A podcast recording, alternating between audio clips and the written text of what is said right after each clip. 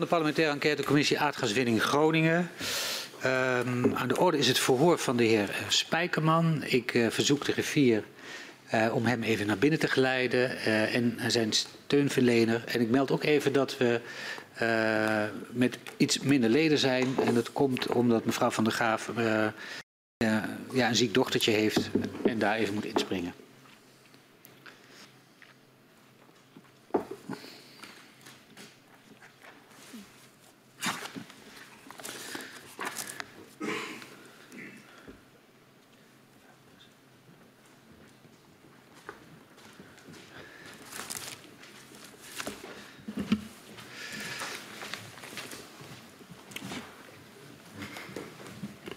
Welkom meneer Spijkerman. Geldt ook voor u meneer Elzinga hier bij de parlementaire enquêtecommissie aardgaswinning Groningen. 60 jaar gaswinning heeft Nederland veel gebracht, maar kent zeker voor gedupeerde schaduwkanten. De commissie onderzoekt hoe deze schaduwkanten hebben geleid tot het besluit om de aardgaswinning in Groningen te stoppen. We willen weten hoe de besluitvorming op cruciale momenten is verlopen. Hoe private en publieke partijen hebben samengewerkt in de gaswinning. We onderzoeken de aardbevingen en de ontwikkeling van kennis daarover de afhandeling van schade veroorzaakt door de bevingen en het proces van het versterken van gebouwen in de provincie. U bent uh, directeur van uh, de NCG uh, na, als opvolger van de heer Alders. we willen u horen als getuige over die periode. U heeft ervoor gekozen de belofte aan te, af te leggen en daarmee de gehele waarheid en niets dan de waarheid te zullen zeggen. En daarom verzoek ik u om even te gaan staan en mij na te zeggen, dat beloof ik. Dat beloof ik. Dan staat u onder Ede en dan mag u plaatsnemen. Het voor met u wordt afgenomen eh, door de collega's eh, Katman en Quint. En mogelijk dat mevrouw Thiele uh, aan het einde van het voor ook nog enkele vragen heeft. Prima. Dan gaan we beginnen. Meneer Spijkerman, u was van december 2018 tot augustus 2022 directeur van de Nationaal Coördinator Groningen NCG. Als u aantreedt is de NCG niet langer meer een persoon, zoals bij uw voorganger Hans Alders het geval was. De NCG is nu de organisatie waar u als directeur de leiding over gaat voeren. Als directeur van de NCG was u verantwoordelijk voor de uitvoering van de versterking. In uw tijd als directeur kwam de versterking in publieke handen, wat betekent dat NAM niet langer meer verantwoordelijk is voor de uitvoering. In dit verhoor willen we het met u hebben over het verloop van de versterkingsoperatie in deze periode. Dan dus, ik zei het al, in 2018, in december, wordt u benoemd als directeur van de Nationaal Coördinator Groningen, de NCG. Welke opdracht kreeg u uh, van het ministerie van Economische Zaken mee? Nou, eigenlijk ja, drieledig eigenlijk. De eerste was zet een uitvoeringsorganisatie neer. Uh, wat echt wat anders is als de organisatie onder Hans Alders. Dat was een regieorganisatie. Maak echt een uitvoeringsorganisatie. Wat is het verschil? Het verschil is wel dat je echt feitelijk zelf de aansturing doet en feitelijk de uitvoering doet. Uh, terwijl Hans Alders ook meer beleid neerzette. Ik was geen beleidsorganisatie. Voor mij was het echt, ik zou zeggen, voor mij was de opdracht huizen versterken, huizen veilig maken, huizen op norm krijgen. Daar ging het om. Tweede punt, en uh, als ik eerlijk ben, ik heb een aantal heel veel voor, heb ik ook geluisterd. Dan zie je vooral in die laatste periode, en dat realiseerde ik me op dat moment niet, hè, uh, dat er toch heel veel spanning was, ook met de, de regionale overheden. Dus dat, was voor mij ook echt een belangrijke opgave om daar toch meer de verbinding mee te maken. Ook zeg maar, de opdrachtgevende rol van de, met name dan de gemeente invulling te geven. En het derde punt, last but not least, wat eigenlijk de hele tijd natuurlijk speelt, is gewoon die machinerie op gang krijgen. En toen ging het met name over opnames en beoordelingen. Ja. En alle drie die punten kregen u expliciet mee van het ministerie dan? Ja, waarbij met name, kijk, die, die laatste was eigenlijk wel zo klip en klaar. Dus dat hoeft ze eigenlijk helemaal niet te zeggen. Maar die eerste twee wel. Een, een uitvoeringsorganisatie neerzetten en die relatie met die, uh, zeg maar die regionale overheden. Ja. En uh, toen u begon, hoe stond de organisatie ervoor? Um, voor alle helderheid, het is eigenlijk ontzettend snel gegaan. Ik ben in november gevraagd om dat te gaan doen. Ik werkte toen al wel bij Agentschap Telecom in stad Groningen. Uh, en toen was het eigenlijk ook, uh, had ik zeg maar, wat gesprekken gevoerd en toen was het eigenlijk dat ik gelijk zou beginnen. Dat kon eigenlijk ook niet voor mijn oude organisatie. Dus in december heb ik beide organisaties aangestuurd nog, dus ook Agentschap Telecom. Daar ben ik formeel per 1, 1 januari weggegaan. Maar het was echt wel een organisatie toen ik binnenkwam van, ja eigenlijk van Goh, wat kom je doen? Dat vroegen de regionale overheden ook. Hè? Wat, is, wat is eigenlijk de bedoeling met ons? Uh, waar gaan we naartoe? Uh, worden wij de uitvoeringsorganisatie? Terwijl eigenlijk voor mij was dat klip en klaar, maar voor hun was dat echt zoiets is onduidelijk. Je ook een aantal mensen vanuit loyaliteit met Hans Alders, maar ook vanuit zeg maar, de veranderende rol van joh, dit is mijn NCG niet meer, hier, dit hoef ik niet. En een aantal waren dus al weggegaan in de tussenliggende periode. Want tussen Hans Alders en mij heeft zeg maar, de interim gezeten, wat nog wel een persoon was, zeg maar, Nationaal Coördinator Groningen. En toen ik kwam, waren een aantal, waren, maar die gingen toen ook weg. Dus ik moest ook beginnen, ik zou zeggen, ik denk dat de club Hans Alders pinden er niet op, maar zeg maar, tussen de 100 en 150 was. Ik zakte terug op een gegeven moment naar 80. Waarbij eigenlijk mijn hele managementlaag ook zei van joh, dit doen wij niet. Dit willen wij gewoon niet. Niet uit rancune of weet ik wat meer. Maar joh, dit past gewoon niet bij ons. En wat past dan niet? uh, dat uitvoeringsorganisatie zijn. En, en uh, ja, je zou het straks individueel moeten vragen. Maar ik, ik vat het samen als van ja, gewoon een andere rol van NCG. Ja, ja. ja iedereen is goed in andere dingen eigenlijk. Dat. ja. ja. En nou, eerder dan, in 2018 in mei, dan heeft minister Wiebes aangekondigd dat de versterkingsoperatie herijkt moet worden. Verschillende delen, dus badges van de versterking, worden stopgezet. Um, en onder regie van de NCG is dan gewerkt aan een nieuwe uitvoeringsaanpak. Hoe stond die versterkingsoperatie ervoor toen u begon? Nou ja, daar moest ik dus ook echt naar zoeken. Voor alle helderheid, ik ben gevraagd door Maarten Kamps toen om dit te gaan doen. En die zei toen eigenlijk van... Die was, deze... is van EZK. Ja, EZK, dat was zeg maar mijn voor, eigenaar ja. opdrachtgever. Ja. Mijn eigenaar. Uh, en die gaf dan deze opdrachten mee en die zei van... Goh Peter, dat zijn jouw belangrijkste opgaven. Voor de rest is alles geregeld. Uh, nou ja, dat, was voor me, dat, was, dus dat heb ik echt wel anders beleefd, om het zo te zeggen. Ik zag nog steeds van, joh, wat is nou een uitvoeringsorganisatie? Hoe zit dat in elkaar? Uh, gemeente hadden zoiets ja, wat gaat er gebeuren? Ben je hier, om het maar zo te zeggen, om het licht uit te doen? Of ga je het nieuw leven inblazen? Uh, en wat je zag is dat op dat moment, zeg maar, de ingenieursbureaus, CVW ik zou zeggen, op de nachtvlam stond, om het zo te zeggen. Die draaide wel wat door. Niet op basis van opnames en beoordeling. Ook dat wel een stukje. Dat was dan eigenlijk, dat heette later de batch 3260. Dat zijn aantal zeg maar, opnames, beoordeling wel door lieten lopen. Maar wel op een lager plan. Uh, ook en met name bedoeld om die ingenieursbureaus maar aan het werk te houden. Ja. Uh, dus er zat niet echt een regie op, een, een soort proces op.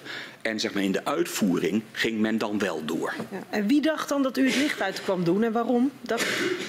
Dat was eigenlijk dat hadden zij iets, dat was onduidelijk. Maar voor alle helderheid, ook het centrum veilig. Toen ik binnenkwam, ik, ik weet nog heel goed, de eerste dag toen ik binnenkwam, toen ging ik samen, dan was ook, ik zou een maand samenlopen, zeg maar, met de, de tussenpersonen, om het zo te zeggen. Toen ben ik eigenlijk gelijk, ik was nog niet binnen, een zaaltje ingetrokken. Toen bleek dat daar eigenlijk een presentatie was van een, iemand van de Algemene Bestuursdienst. Die had een adviesopdracht gedaan om te kijken hoe gaan we het doen, NCG, Centrum Veilig Wonen. En toen, had ik voor het eerst, toen ging men mij vertellen van wij denken aan een alliantiemodel. Uh, Centrum Veilig Wonen, uh, zeg maar, NCG, dat wil ik ook zeggen, uh, NCG, NCG. En toen had ik alliantiemodel. Ik, ik ben een opdrachtgevende rol, moet ik erin zitten. We gaan het in het publieke domein dingen. Dus er moet wel duidelijk een ranking in zijn. Wij sturen dat aan. Dus toen heb ik dat ook gelijk gezegd. Ja, ik, ik, ik snap dit gewoon niet. En misschien is dat ook wel het begin geweest van toch niet een, een hele goede verstandhouding met Centrum Veilig Wonen. Of, want het Centrum Veilig Wonen had eigenlijk gedacht.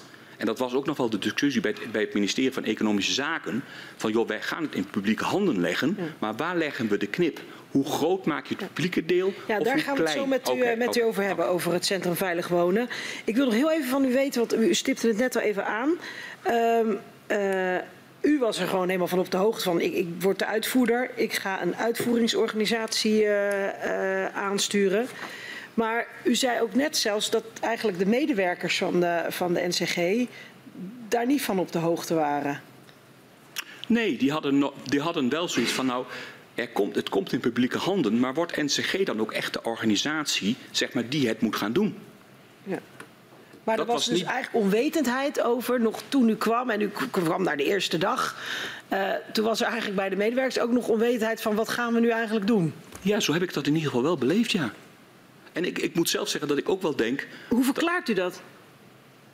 Uh, ik denk toch een stuk, er is een verweestheid gekomen van het departement met NCG. Een stuk afstand, een stuk onbegrip, een, een, een stuk wantrouwen naar elkaar toe. Ik denk dat dat het geweest is. Dus geen open gesprek meer geweest. En ook uh, zeg maar de, degene die het heeft waargenomen tussen Hans Alders en mij.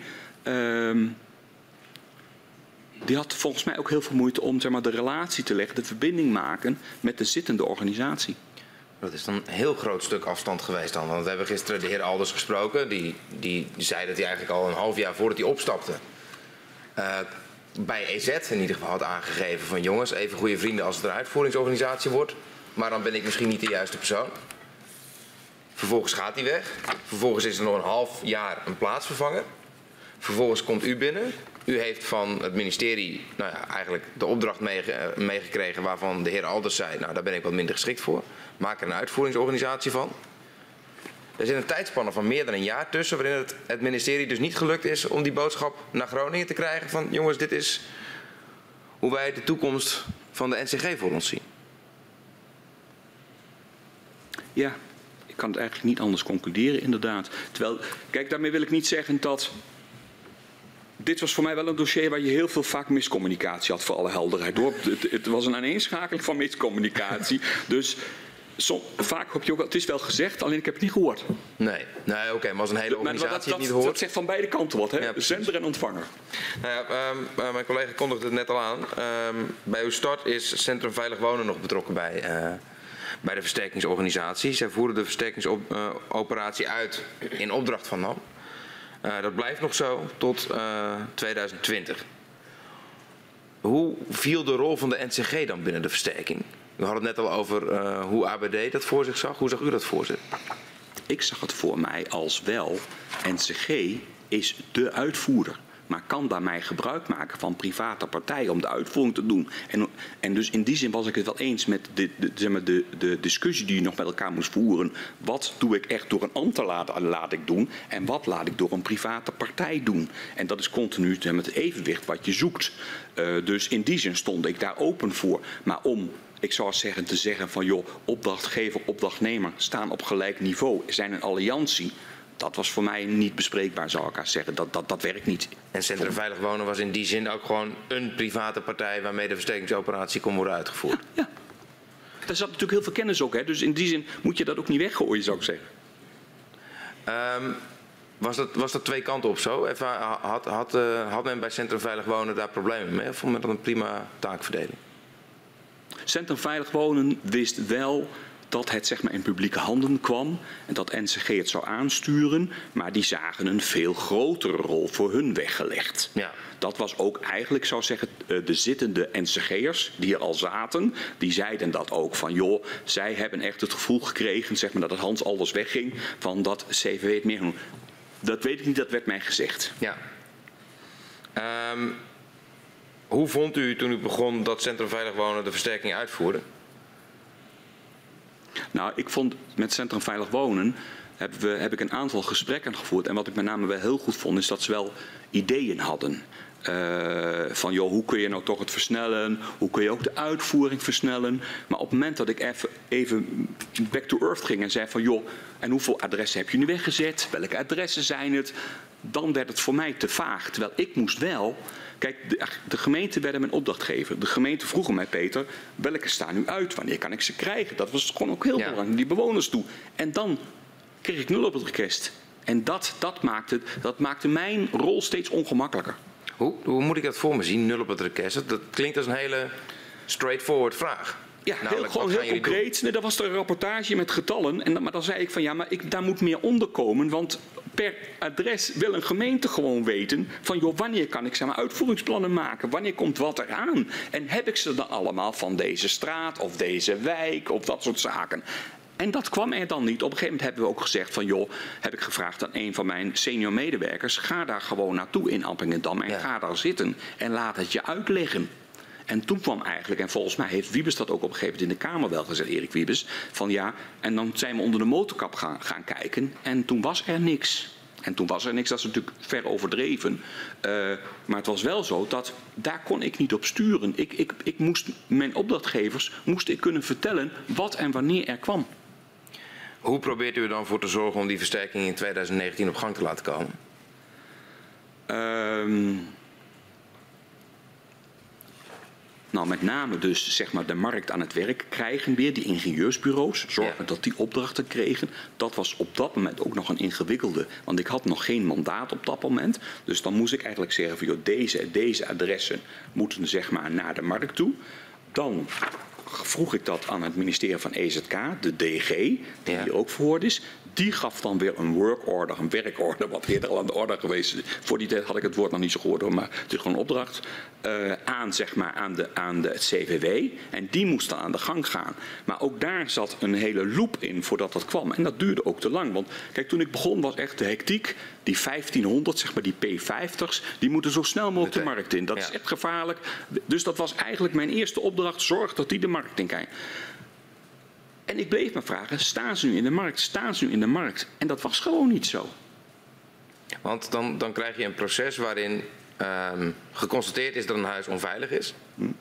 Mensen weten dat ook. Dan gaat er een verzoek naar u. U moet dan naar het ministerie. Het ministerie moet dan naar NAM. Nee. En NAM moet naar Centrum Veilig Wonen. Nee, NAM is er tussenuit. Nee. Centrum Even- Veilig Wonen. Even het begin, ik, ik probeer hem even te reconstrueren, maar ik begon, ik begon niet helemaal, in mijn beleving goed. Het is, Dat zou goed kunnen hoor. Ja. Ja. Maar het feit dat je gaat opnemen en beoordelen, kijk, uit de HRA-systematiek rolt alleen Ja, dat die potentieel een risico heeft dat hij onveilig is. Dus de potentiëlen, dat waren toen zeg maar die 1500 P50 van die 7200 gebouwen, even dat reconstruerend. Dus dat je zegt van ja, het gaat er nu om dat we echt het pand ingaan om te kijken van joh, Ja. is het nu echt ook onveilig? En dan pak ik hem weer op. Dan geef ik dus aan van nou deze en deze moeten het zijn. Toen moest ik dat, dat zo hadden ze het afgesproken, aan het EZK vragen. Om EZK dat te vragen aan de NAM. En de NAM gaf dan opdracht aan Centrum Veilig Wonen. Wat was de eerste keer dat u bij EZK aan de bel trok en zei van nou jongens, doe mij een plezier. Maak dit makkelijker.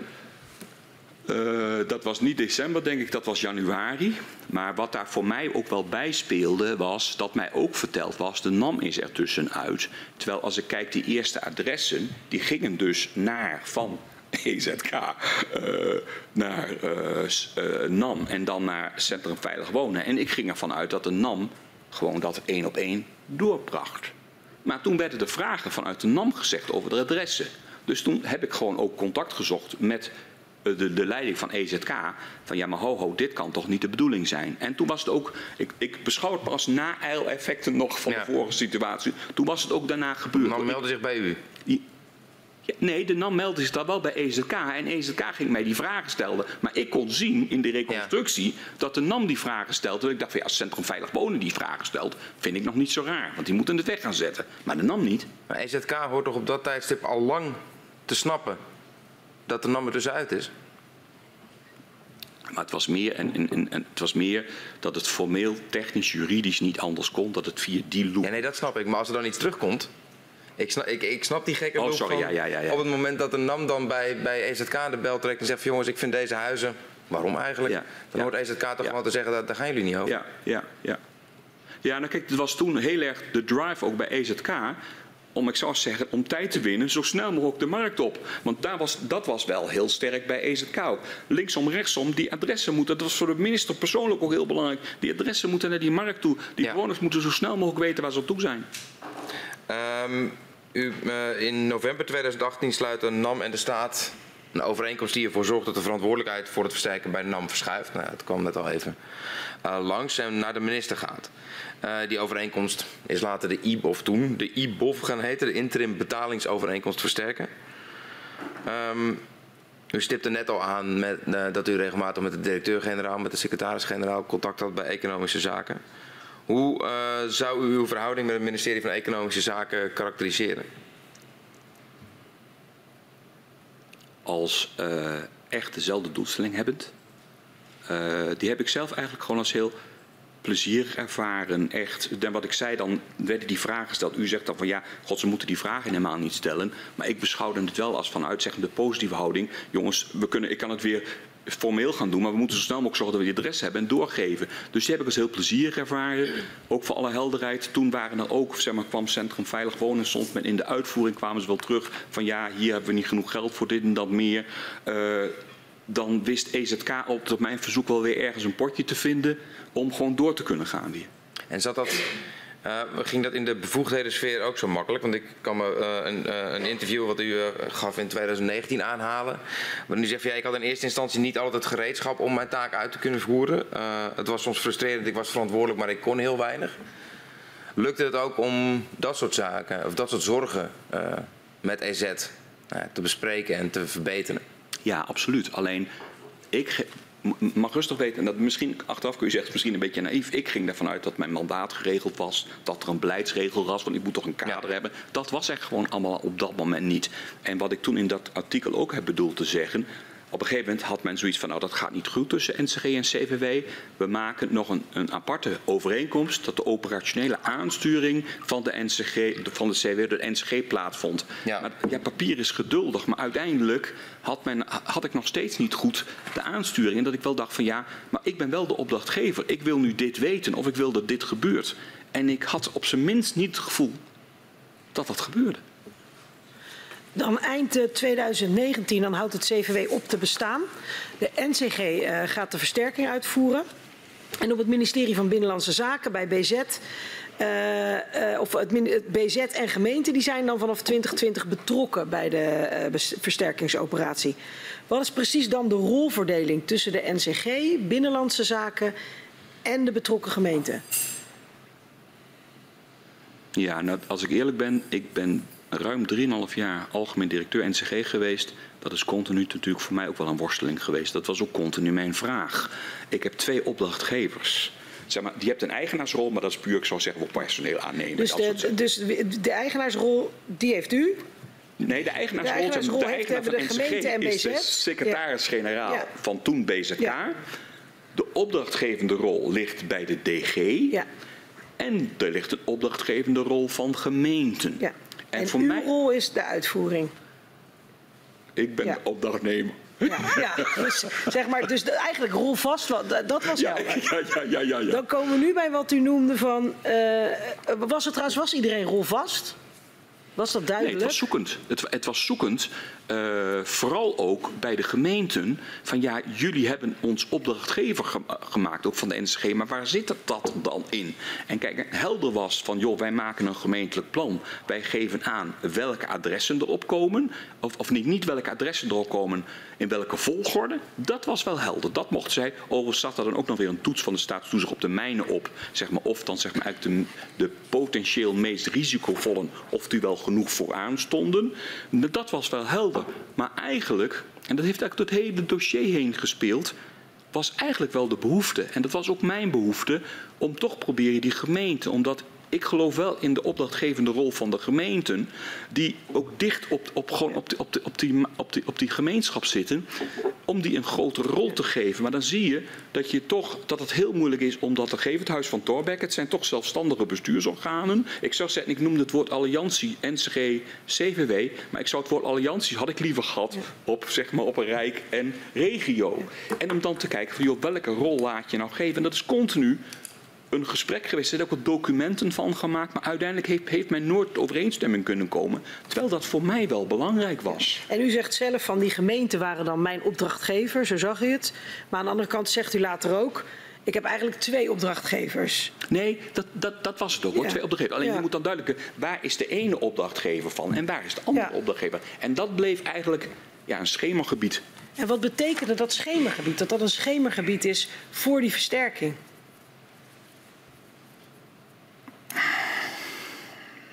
Nou, laat ik zo zeggen, ik kon heel veel wel vooruit. Het is niet dat dat gelijk bij wijze van spreken de hele boel stillegde of zo. Alleen op het moment dat het even ingewikkeld werd, dan was dat je wel van ja, waar ben je nou wel van, waar ben je niet van? En dit dossier ging het heel veel altijd over geld.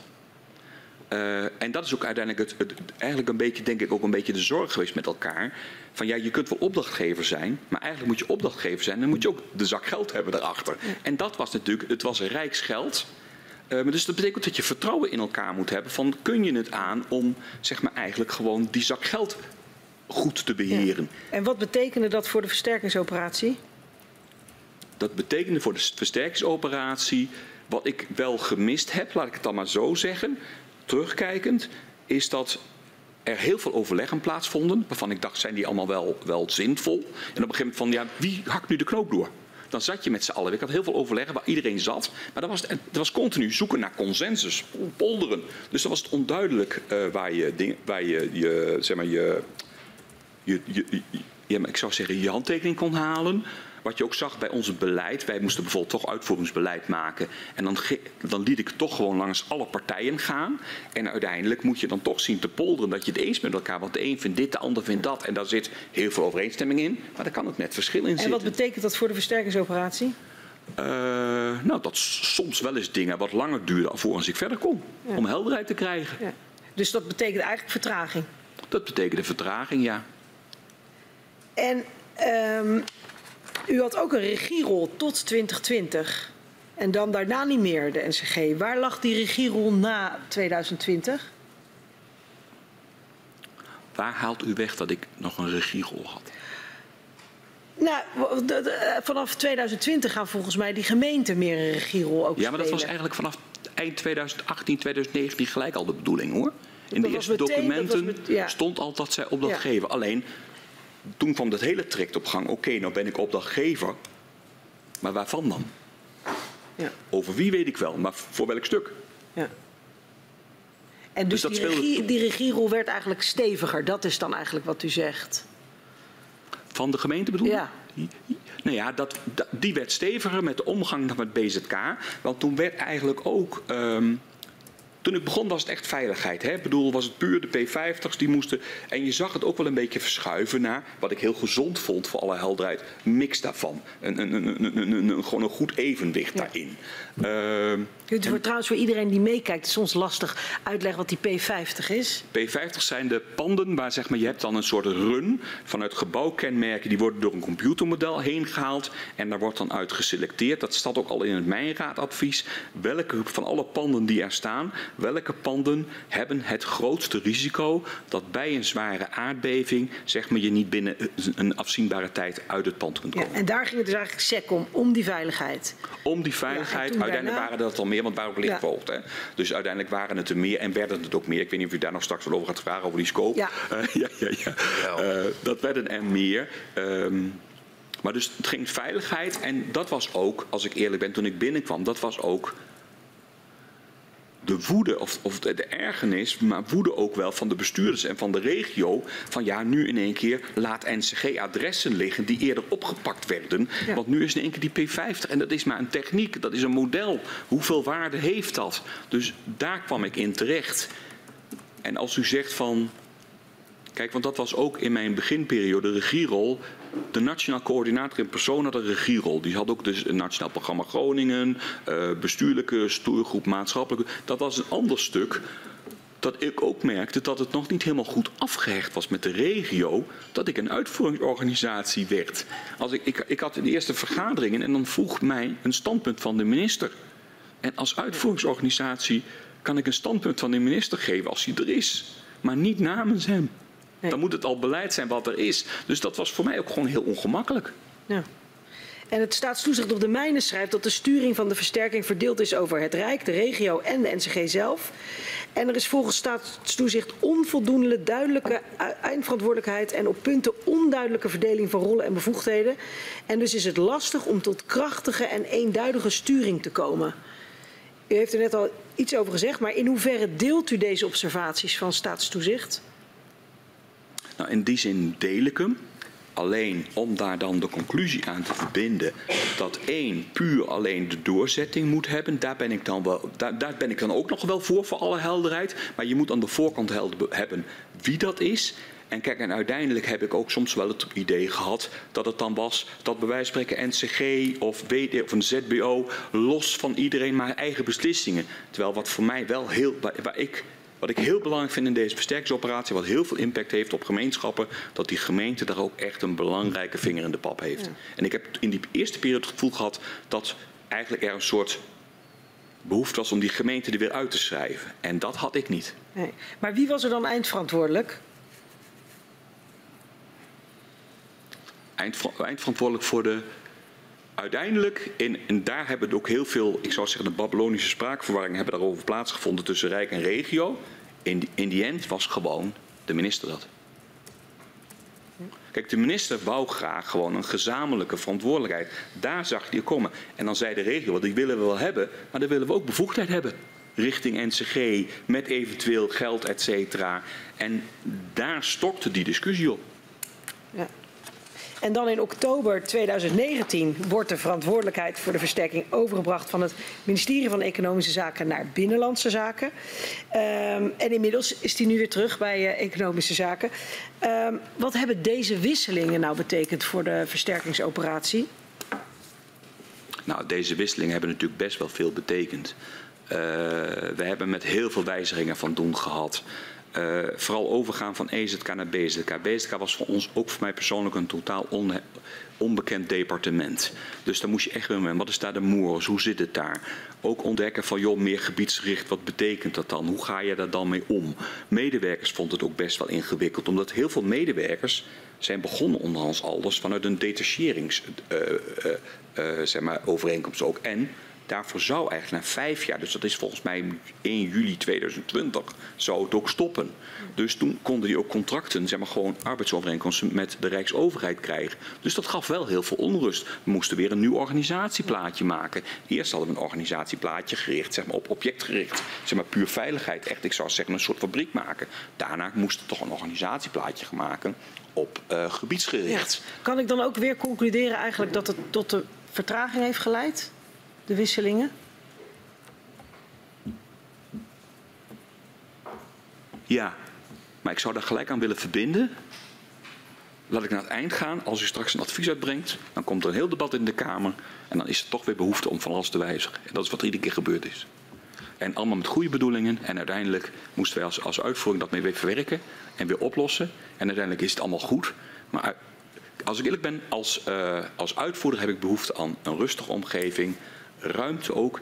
En op even ook, zeg maar, ik zou zeggen, op detail met elkaar te gaan, gaan, gaan, gaan, gaan, gaan, gaan, gaan buurten, gaan, gaan praten van joh, wat is hier nou aan de hand? Wat moet er nou gebeuren? En ik zie een, een, een, een discussie op een te hoog abstractieniveau, waarbij ik uiteindelijk denk van ja, het is niet fout, maar levert het nou echt wat op? Ik vraag het me af.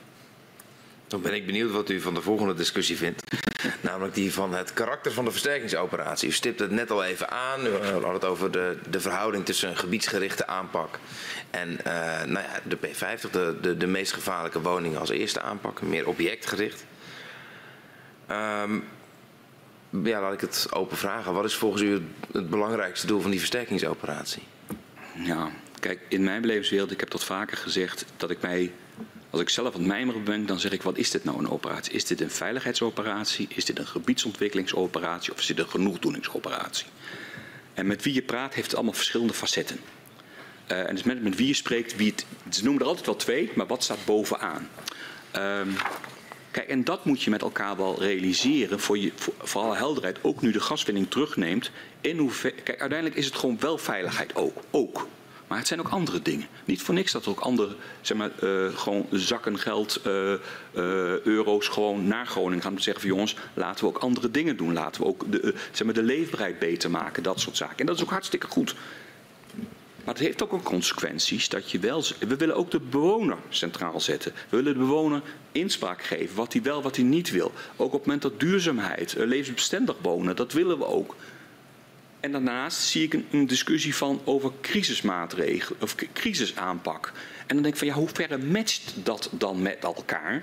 Want even om, om te nemen, ik zei net over de vraag over Centrum Veilig Wonen. Die hadden ook goede ideeën. Maar die ideeën, waren ook wel vooral, ik zou zeggen, vanuit echt veiligheid. Dat je zegt van joh, en daar was typologie ja. op gebaseerd. Dat je zegt van joh, dit type huis, daar moet dit, dit, dit aan gebeuren. Laten we van efficiency, laten we zeggen van joh, die type woning, niet gebiedsgericht, objectgericht, daar moet dit en dit aan gebeuren. We hebben één gespecialiseerd uh, bouwbedrijf, die laten we gewoon langs de, langs de provincie gaan. Die gaat die en die adressen doen. Maar die gaat dan niet nog een dakkapel erbij opzetten. Die gaat dan niet nog een serre doen. Er komen ook geen zonnepanelen bij. Het is gewoon meteen een gevaar oplossen. Ja. ja. Um, u zei net, ja, iedereen had er eigenlijk zijn andere opvatting over. Het was een beetje afhankelijk van wie het vroeg, welke, welke twee zaken die eerst noemde. Um, de NCG is de uitvoerder van de versterkingsoperatie op dat moment. Wat, wat zegt het dat na al die jaren ook de NCG nog steeds, nou ja, um, overal wat anders hoort over wat, uh, waar die eigenlijk verantwoordelijk voor is? Wat zegt, wat zegt de NCG? Nee, wat zegt het dat de NCG, terwijl de, eh, de operatie al zo lang bezig is, nog steeds overal wat anders hoort over wat het karakter van die operatie is?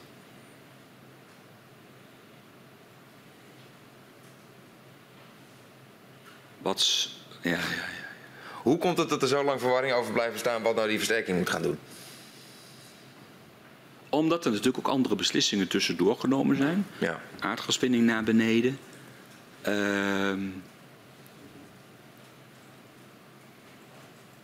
en uiteindelijk hoeft het in mijn beleving ook niet te bijten. Hè? Vind ik persoonlijk gebiedsgericht en eh, eh, veiligheid. Ja, wat zegt het? Ja, het, het zegt dat, het, eh, dat we meerdere doelen tegelijk willen pakken. Ja. Maar er hoeft niks mis mee te zijn. Alleen je moet je dat wel bewust zijn. En ook voor jezelf dan afvragen van... joh, en hoe pak ik dat dan aan? En bij wijze van spreken, als je zegt crisis... dan zeg je eigenlijk net als de dijken doorbreken dat huis uit. Huppakee. Dat willen we niet. En dat is misschien ook niet nodig. Maar als een bewoner dat wel zou willen van het veiligheidsgevoel... dan zou dat ook moeten kunnen. Lukt het om op die manier de versterking vorm te geven met oog voor allebei de zaken? Daarom vind ik de gemeente ook zo belangrijk. Zeg maar als, als opdrachtgever van mij het gemeentelijk plan makend, goed aangevend wanneer welk adres je als eerste moet doen. En ook op een moment. Kijk, want dat hebben wij natuurlijk ook wel gedaan. Toen wij kwamen dat veiligheid vooraan kwam staan, had ik ook wel door van ja, maar er zijn echt. Dan kwam dit adres weer, dan kwam dat adres. Dat ik zeg van jongens, maar we moeten een soort pad ernaast hebben waarvan we zeggen adressen. Jongens, dit kan niet. Dat moeten we. Dat is met stutten, et cetera. Dus we hebben op een gegeven moment ook, ook eh, zeg maar aangedragen door burgemeesters. Hebben we gewoon een, een ik geloof dat het er uiteindelijk 170, 180 geweest. Adressen waarvan zeiden die moeten we eerder aanpakken. Heeft niks met veiligheid te maken. Dat heeft ook met sociaal te maken. Heeft ook heel sterk met veiligheid te maken. Dat zeg ik eigenlijk fout. Die moeten we gewoon gelijk aan gaan pakken. En ehm, is er op dit moment voldoende zicht op welke gebouwen er echt onveilig zijn? Weten we hoeveel Groningers nog echt, nou ja, in een onveilig huis wonen? Nou, nog niet helemaal natuurlijk, want volgens mij moeten er nog een stuk of 8000 beoordelingen plaatsvinden. Dus voor zeg maar 18.000 weten we het nu wel waar het wat aan de orde is. Eh, dus voor 8000 nog niet. Waarbij dus wel de verwachting is dat zeg maar, eh, de, het percentage dat er onveilig zal zijn, zal minder zijn. Ja. Dat heeft gewoon te maken, we hebben meer kennis van de gebouwen. De winning is minder en je zit niet meer in het kerngebied. Wat je, waar je nu meet, zeg maar. Hoe komt het dat dat nog steeds niet helemaal bekend is, zoveel jaren na het begin van de versterkingsoperatie? Wat niet bekend is. Hoeveel Groningers er nog in een onveilig huis wonen? Dat er nog 8000 woningen nog een eh, inspectie moeten krijgen? Lees het dashboard van de NCG op hun site. Ja, die kennen we, maar Daar staat het in. ja, ik denk niet dat de mensen thuis nu massaal gaan... eh, het- mijn vraag was aan u gericht, van wat is voor u de verklaring daarvoor? Dat ze dat niet weten. Ja, Nou, degene die het aangaat weten natuurlijk wel. Als u, als u bedoelt, ik denk dat u naar wat anders zoekt. Dat is eigenlijk, dat is ook een ambitie mijnerzijds. Daarvoor hebben we het meerjarenversterkingsprogramma ook gemaakt. Daar zoekt u denk ik naar. Dat het gewoon wat voor een bewoner belang... Kijk, voor de bewoner is het meest funeste. Laat ik zo zeggen, als we nog niet gemeten hebben, dan kan het nog zijn van nou... Op het moment dat je weet dat je onveilig bent, dan moet die eigenlijk snel opgepakt worden. Ja. Daar zit, vind ik het grootste. Voor de, voor de mens is dat niks vervelender. Ehm, we hebben op een gegeven moment hebben wij gezegd van joh, laten we nou een meerjarig versterkingsprogramma maken. Dat kwam eigenlijk voort, uit, ik noem dat dan het versnellingspakket. Dat was een, een- wat we afgesproken hadden Ja. eind 2019, begin 2020. Dat was best heel veel werk om allemaal dat goed inzichtelijk te maken. Uiteindelijk hadden we dat in, twee, in januari, in, nee, half 2021. En toen was eigenlijk wel het doel om dat te communiceren met bewoners. Om exact aan te geven, joh, waar staat u nu exact? Eh, hebt u al een opname? Hebt u een beoordeling? U bent dan aan de beurt. Of u hebt nog geen opnamebeoordeling. We komen dan en dan komen we aan. Dat hebben we allemaal in het gelid gezet. Eh, maar je ziet zo zowel eh, heel veel druk vanuit gemeenten. Eh, maar ook eh, vanuit de NCG zelf wel. Van joh, kijk uit wat je doet. Je hebt al zoveel beloftes gedaan. Dan kun je het weer niet maar maken. Terwijl ik wel, maar daar heb ik ook met het departement over gesproken. Ik denk nog steeds dat je communicatief wel een brief kunt maken. Waardoor je wel. Kijk, geen nieuws is ook nieuws. Dat zeggen bewoners ook vaak. Geen nieuws. Of als ik maar ongeveer weet, dan weet ik ook wanneer ik wat mag verwachten. Eh, en ik vind zo langzamerhand dat je dat wel moet kunnen en willen doen. Maar er zit ook terechte zorg op bij bestuurders, Ja. gemeentebestuurders. cetera, Van ja, en dan moeten we straks weer gaan zeggen dat we het niet voor elkaar krijgen. Precies op dat punt, die communicatie, wil ik inderdaad straks ook nog wel een, eh, een vraag aan u stellen. Eh, u had het net al even over de scope van de, eh, Ja. van de versterkingsoperatie. Minister Wiebes vraagt in, in, in, juli 2018 krijgt hij advies van de Mijnraad. Die geven in eerste instantie aan dat er ongeveer 1500 gebouwen niet aan de veiligheidsnorm voldoen. Eh, de huidige werkvoorraad van de versterking omvat meer dan 27.000. 27.300 zoveel. Ja, precies. Ehm, hoe is dat verschil ontstaan? Dat is eigenlijk een optilstom geworden. Eh, het begon eigenlijk, volgens mij, je had eerst die 1500 panden, wat dan later nog adressen moeten worden. Daaronder zaten ook nog 5700, 5700 andere panden die dan licht, een voor lichtvoogdrisico waren. Daar werd ook gezegd, die moet je ook meepakken. kwam je op 7200 panden uit, wat uiteindelijk ongeveer een kleine 9000 adressen waren. Eh, daar, kwam toen, daar kwam toen ook bij ehm, maar, allerlei oude programma's. Dus de Bets 1467. Die, daar zat heel veel zat er niet in die, zeg maar, in die 7200. Ja. Die kwamen erbij. Dat waren in totaal ook ruim 5000 geloof ik eh, adressen die erbij kwamen. Toen had je nog, er was zeg maar voor mijn tijd, in mijn, in, in mijn voorganger zeg die tussen Hans en mij gezeten heeft, is er een plan van aanpak gemaakt, ook met de regio. Zijn er ook een soort regels afgesproken vanuit, er komen gekke uitkomsten uit de HRA. Twee anderen in kapper, de ene wel, de andere niet. Daar rolden ook, zeg, volgens mij iets van 4000 panden wel uit. Ehm, dan had je nog per jaar, doe je opnieuw een HRA-run, waarin je zegt van joh, welke panden zijn nu dan niet veilig? Dat waren er dan minder. Maar dat was gewoon ook de bestuurlijke afspraak. Op het moment dat je op de lijst staat, blijf je erop. We halen je er niet meer af. We halen je niemand, dus blijf je erbij. En tot op de dag van vandaag kunnen er nog eh, adressen bijkomen. Dat kan door de HRA-run, maar gewoon ook doordat wij als NCG een, een loket geopend hebben voor de, voor, voor de bewoners. Ja. Loketopname op verzoek. Waarin als je op het moment dat je zegt, ik zit niet, ik zit niet in, de, in de versterking, maar ik wil toch een soort quick scan vanuit veiligheidsgevoel, kom ik wel of niet in aanmerking? Of is het, ben ik wel potentieel onveilig? Dat woord potentieel vind ik wel even belangrijk om te zeggen. Ehm, en dus daardoor komen er ook nog steeds tot op de dag van vandaag adressen bij. Kun je dan concluderen dat de HRA misschien niet een geschikt instrument is om de scope van de versterking eh, vast te stellen? Ja. Vind ik geen vraag die ik zou moeten beantwoorden of kunnen beantwoorden. ook. Daarvoor heb ik, daar heb ik te weinig zicht erop. Kijk, want eh, heel veel komt ook komt erbij eh, vanuit omdat het oude adressen waren. Kijk, de andere kant is wel dat wat wij wel vaststellen is ehm, dat er. Toen ik begon was het allemaal sloopnieuwbouw Ja. Toen je begon. Ehm, en dat was ook, dat was wel kerngebied, dat was nog op oude NPR, noem het maar op. Eigenlijk pas in 2021 kregen we ad- panden, adressen die we gingen meten waar een ingenieursbureau naartoe ging. Die zei, die is op norm. Daar hoeft niks aan te gebeuren. Dat was eigenlijk heel lang uitzondering. Dus dat zaten gewoon ook grijzen bij die, die niet in de ARA zaten. Dat Ja. soort zaken. Een beetje antwoord op uw vraag dan, zeg maar. Ja, ja. Wat zijn uiteindelijk de gevolgen eh, voor die, voor die uitge- van die uitgebreide scope van de versterkingsoperatie voor de, voor, voor de duur van het hele project? Nou hoe meer het er zijn, hoe, hoe, eh, hoe langer het duurt. Kijk, het enige. Kijk, er staatstoezicht op termijn heeft ook wel gezegd eh, van joh, dit gaat nog wel 20, 30, 40 jaar duren. Van, als je terugkijkt, eh, is dat natuurlijk ook zo. Alleen, wij begonnen eigenlijk met niks. Ook ik begon eigenlijk met niks. Er was wel een NCG, maar dat was geen NCG die klaar was voor uitvoering, et cetera. Eh, je hebt nu wel heel veel klaarstaan, punt 1.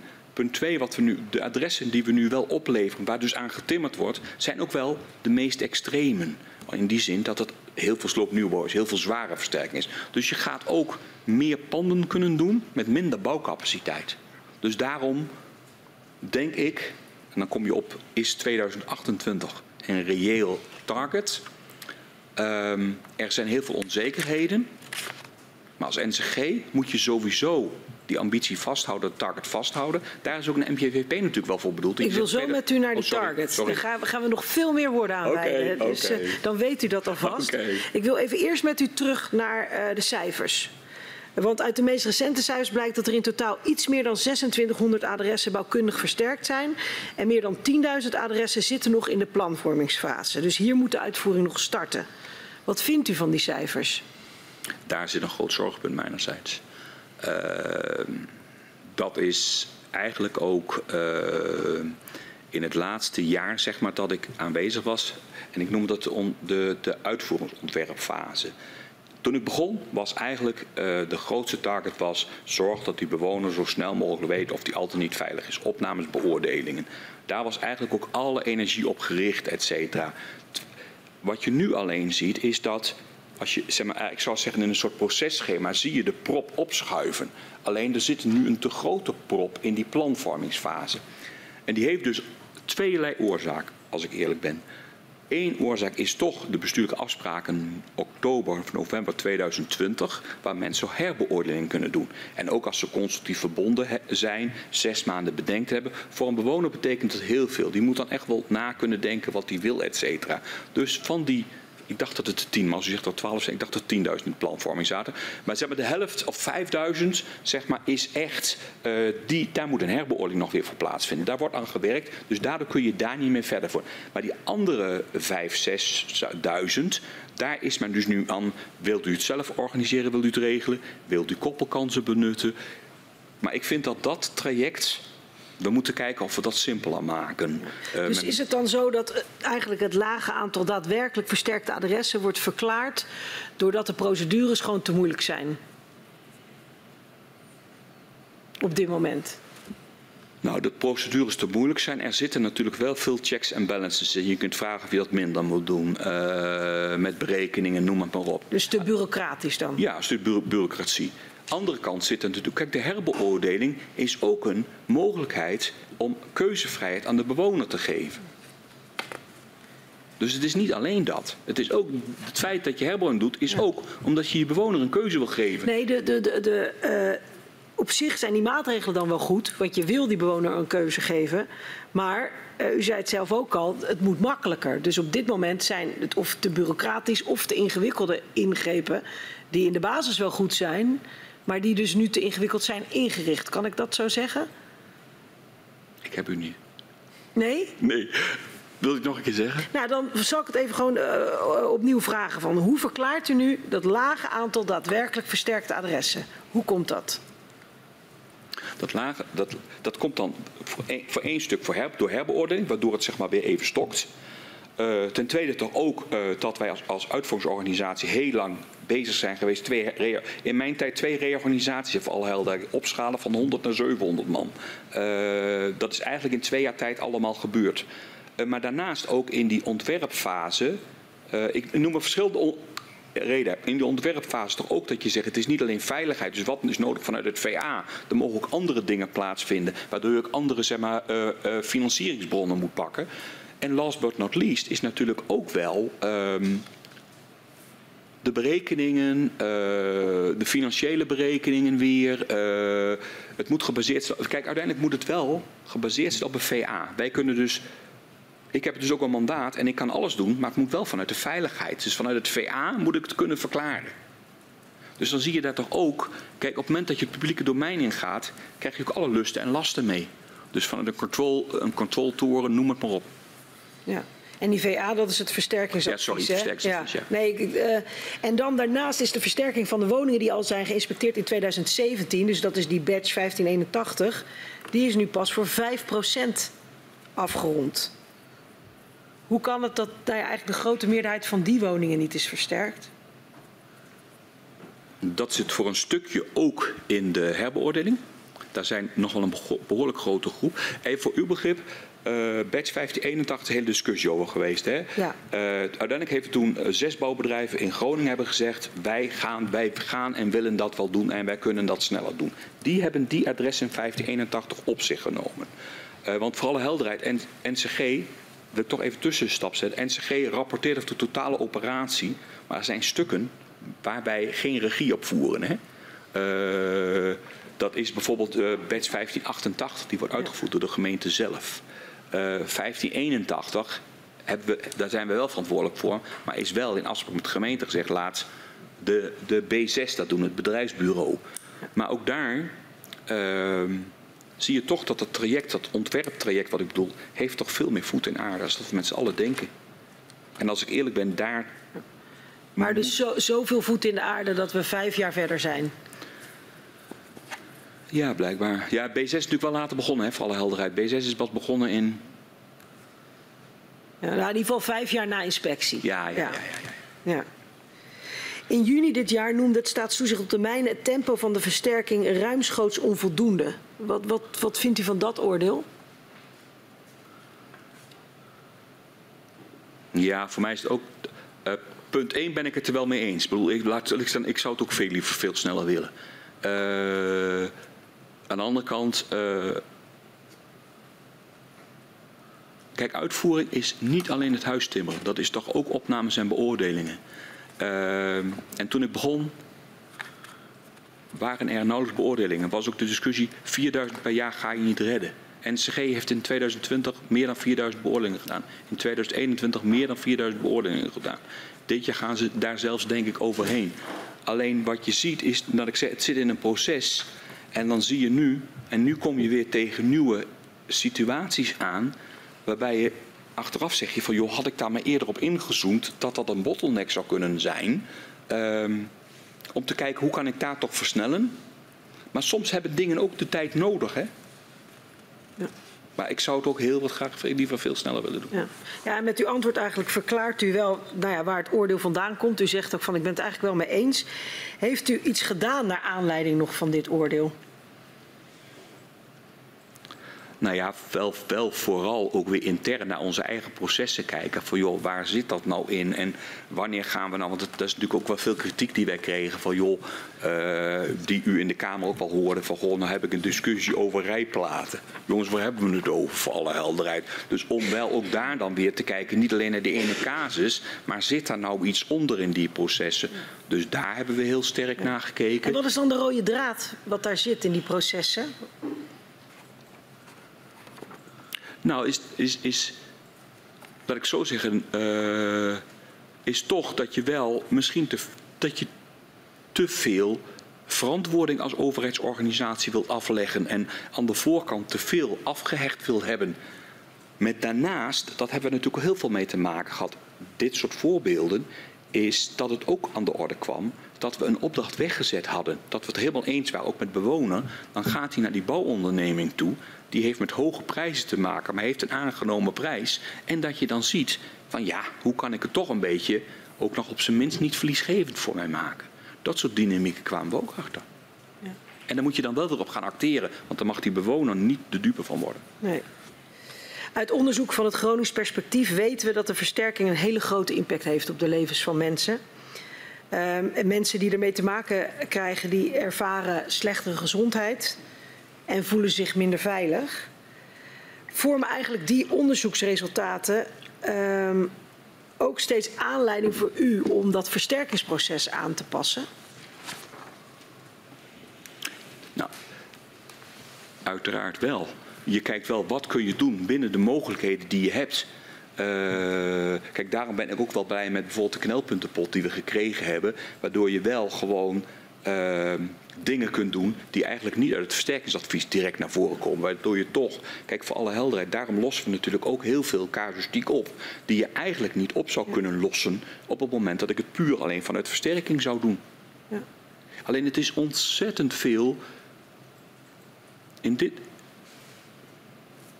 Bij, zeg maar, bij de versterking heb je aan de ene kant heel erg een proces wat je in wilt regelen. Maar doordat het ook een tijd stil heeft gestaan, ja, ik zeg dan altijd, gaat het ook stinken om het zo te zeggen. Dan zijn er heel veel casuïstieken, die moet je gewoon oplossen. En dan, dat kost relatief ook heel veel energie van de bewoner ten eerste, maar ook van ons daarna, om het weer vlot te trekken, om toch creatieve, creatieve oplossingen te vinden, om dat door te ja. kunnen. En dat is ook een hele belangrijke taak geweest. En voor mij persoonlijk ook, hè, gewoon om in, in, gewoon bij mensen op bezoek te gaan, dan weer te kijken hoe kunnen we het mogelijk maken. Het kan eigenlijk niet, maar ik vind het een goed verhaal, dus hoe maken we het ja. mogelijk? En u zegt dus die versnellingspot. U zei net ook van als we de processen doorakkeren, dan zien we dat het ook een stuk in de verantwoording zit, waardoor het zo ingewikkeld is.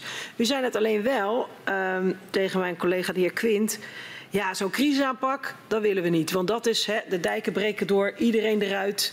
Maar een crisisaanpak kan ook zijn iemand of iets met doorzettingsvermacht, nul verantwoording, een grote pot geld en aan de slag. Eigenlijk ook wat de SODM zegt.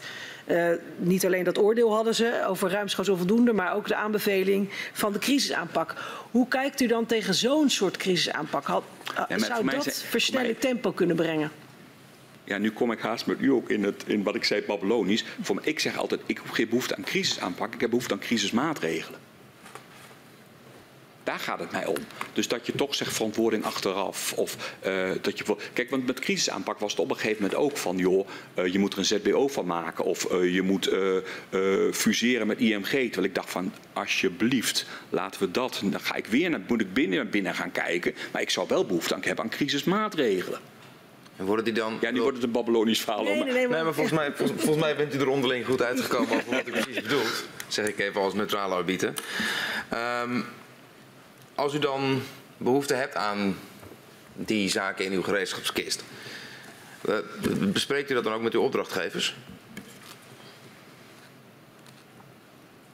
Ja, ja, dat wel, ja. Maar wat je. Als ik eerlijk ben, opdrachtge de opdrachtgevers.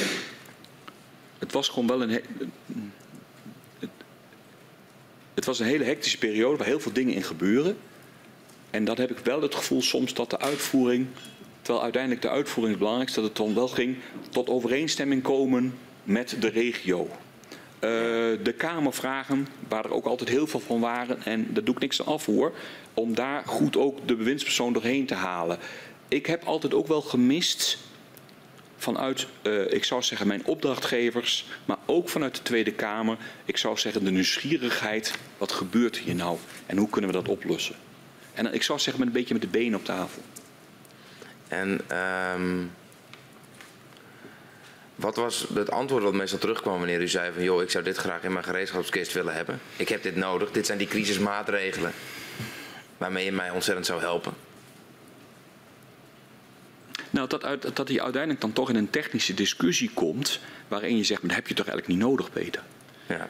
Als ik het voorbeeld mag, laat ik een voorbeeld noemen wat je toch ziet is tijdelijke huisvesting. Dat was echt ook een hiccup op een gegeven moment. Er was de discussie van, joh, kun je met de crisis herstellen, of weet ik wat. Dan, en wat je dan eigenlijk doet is best wel, is nogal wat. Hè? Want dan ga je bij wijze van spreken bezwaar en beroep, ga je rechtsbeschermingsmogelijkheden even buiten werking stellen. Dat je toch zegt, we gaan deze plek aanwijzen, we gaan het doen. Dan zie je toch uh, dat je eerst een heel gesprek hebt met het departement. Die, dat departement zegt dan toch eigenlijk van, nou ja, is dat nou wel nodig? ik heb het gewoon zelf met gesprekken ook bijgegeven, ook met bestuurders. Dan zie je uiteindelijk toch van dat zeggen van ja, nee, maar ho, ho, democratisch stelsel. Dat, dan zie je toch in de afweging, dat, dat gaat me dan toch te ver. Ja. En dan blijft uh, die, die, die gereedschapskist relatief leeg. Ja. Uh, we, uh, we, hadden het net al even over de communicatie naar inwoners. De, de, de, grote impact van de hele versterkingsoperatie. Maar ook, u, zei, u zei net zelf, het belang van duidelijkheid zekerheid. Um, nog altijd is dat een van de dingen die het meest hoort rondom de versterking. Dat de communicatie met de bewoners nog steeds ja, nou ja, niet de duidelijkheid verschaft die zij zouden willen. Hoe verklaart u dat? Dat verklaar ik punt 1. Doordat je toch ziet dat wij zelf zeg maar, met gemeenten al wel een meerjaren versterkingsprogramma hebben. waarin we eigenlijk dat zouden kunnen doen maar we onvoldoende robuustheid beleven, met name als gemeente, maar ook NCG wel, hè, om dat te durven, zou ik als zeggen, te durven zeggen, zonder dat je niet weer, ik zou zeggen, in de valkuil loopt. Dat iedereen weer gaat roepen van ja, zie je wel, ze halen het weer niet. Is dat dan de erfenis van het verleden? Hoe moet ik... Ja, dat is het, dat is het wel, jawel, jawel. Men, kijk, voor alle helderheid, ik heb zelf ook wel voor zaaltjes gestaan. En dat doen die gemeentelijke bestuurders natuurlijk ook. En dan wil je daar eigenlijk niet staan en voor de derde keer bij wijze van spreken zeggen: Ik heb u toen dit gezegd en het lukt me weer niet. En dan zeg je liever niks. Ja, en dat is dus te makkelijk. En, en dat is denk ik de zoektocht naar hoe ga je nu toch communiceren zonder uh, dat je te grote verkeerde verwachtingen. Maar je kunt met een bepaalde brandbreedte Ik denk echt als NCG in de totaaloperatie dat je met een bandbreedte, maar daar moet je echt ook communicatief naar kijken, kun je een verhaal houden waardoor een bewoner meer houvast kan, kan hebben. Want daar gaat het om. Die bewoner heeft behoefte om te weten wanneer ben ik onverantwoord. En wat je dan hebt, is dat je de bewoner ook de mogelijkheid geeft om bij wijze van te rappelleren. Om te zeggen, en als dat een goed verhaal is, moet je daar ook wat mee doen. Maar ja, maar dit kan echt niet, om die en die reden. Vanuit sociaal of weet ik veel wat. dat geeft bewoners natuurlijk ook heel veel houvast in gewoon de planning Hou vast, van maar het het leven. geeft ze ook de kans om met een goed verhaal te kunnen komen. Van ja, maar dit komt mij niet uit. En dat, van, eh, omdat, zeg maar, ja, god, ik, ik bedoel, eh, vanuit, nou ja, noem het maar op. Dat kunnen hele schrijnende eh, zeg maar, sociale omstandigheden ook zijn. Het- waarom lukt dat niet? Ik neem aan dat u ook dan met, met, met gemeenten die, die zorg bespreekt. Van jongens, ik, ik, ik snap dat jullie niet weer voor een zaaltje willen staan. Met een, met een gebroken belofte. Maar er is ook een andere kant. Ja. Ja. Hoe komt het dat dat uiteindelijk niet gelukt is? Omdat dan toch dat stuk de boventoon voert van ja, ik wil niet weer naar die bewoner een, zeg maar, een belofte moeten doen die ik niet waar kan maken. En NCG, je kunt me onvoldoende zekerheid geven eh, dat je dat kunt doen. Wat, wat wel afgesproken is nu, zeg maar dat je, want je hebt de gemeentelijke plannen, dat je dus wel, zeg maar per jaar, als je weet dat het jaar gaat komen, dat je dan wel, zeg maar, zeg maar de bewoners die waar een ik zou zeggen, een, een, een bijzondere actie gebeurt, een opname, een beoordeling of je gaat starten, dat je dat wel communiceert voor het komende jaar. Ik wil nu met u naar de financiële kant van de versterkingsoperatie. Uh, want de Algemene Rekenkamer die heeft onderzoek gedaan naar de uitvoeringskosten van de versterkingsoperatie. En de Algemene Rekenkamer constateert dat de uitvoeringskosten in 2020 per beoordeling 50.000 euro bedragen. Welke posten vallen onder die uitvoeringskosten?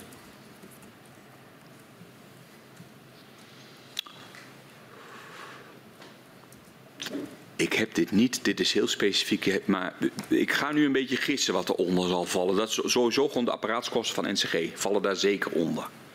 Uh, maar ik weet dus niet of ook kosten van de ingenieursbureaus et cetera eronder vallen. Dat weet ik dus niet. Dat durf ik niet te zeggen. Want de kosten waren 50.000 per? 50.000 per beoordeling. Per, beoor per beoordeling, sorry. Ja. ja. dan zitten daar de ingenieursbureaus dus ja. wel bij. Klopt. Uh, nou, dat heeft te maken natuurlijk met het feit dat je de, de klassieke beoordelingen, en met name de zwaardere, de NLTH, daar moet je ook als bedrijf, als je dat wil doen, een hele investering in doen in ICT, die zijn fors duur. Die kunnen bij wijze van spreken 80.000 euro kosten. Alleen wat je ziet is dat je relatief veel dat per pand dan wel weer mee, omdat je ook wel vaak als je één unieke beoordeling had, kon je die van toepassing verklaren op meerdere huizen.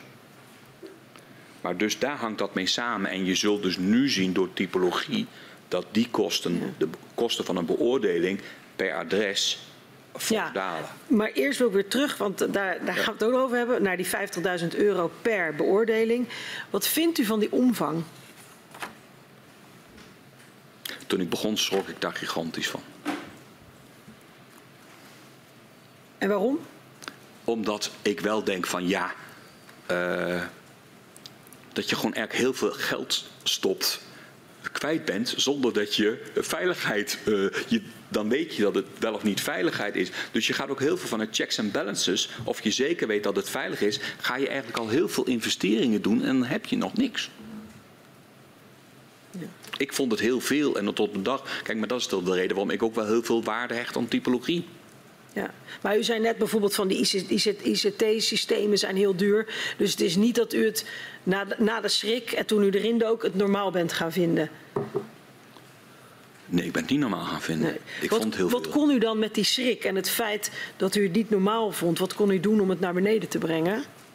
Nou ja, wat wij, wat wij konden doen, ja, punt 1 moet ik zeggen dat ik voor eerst had ik wel eens, klopt dat wel, moet ik eerlijk zeggen. Want ik hoorde nog, in het begin hoorde ik nog veel hogere bedragen, zeg maar, op sommige beoordelingen.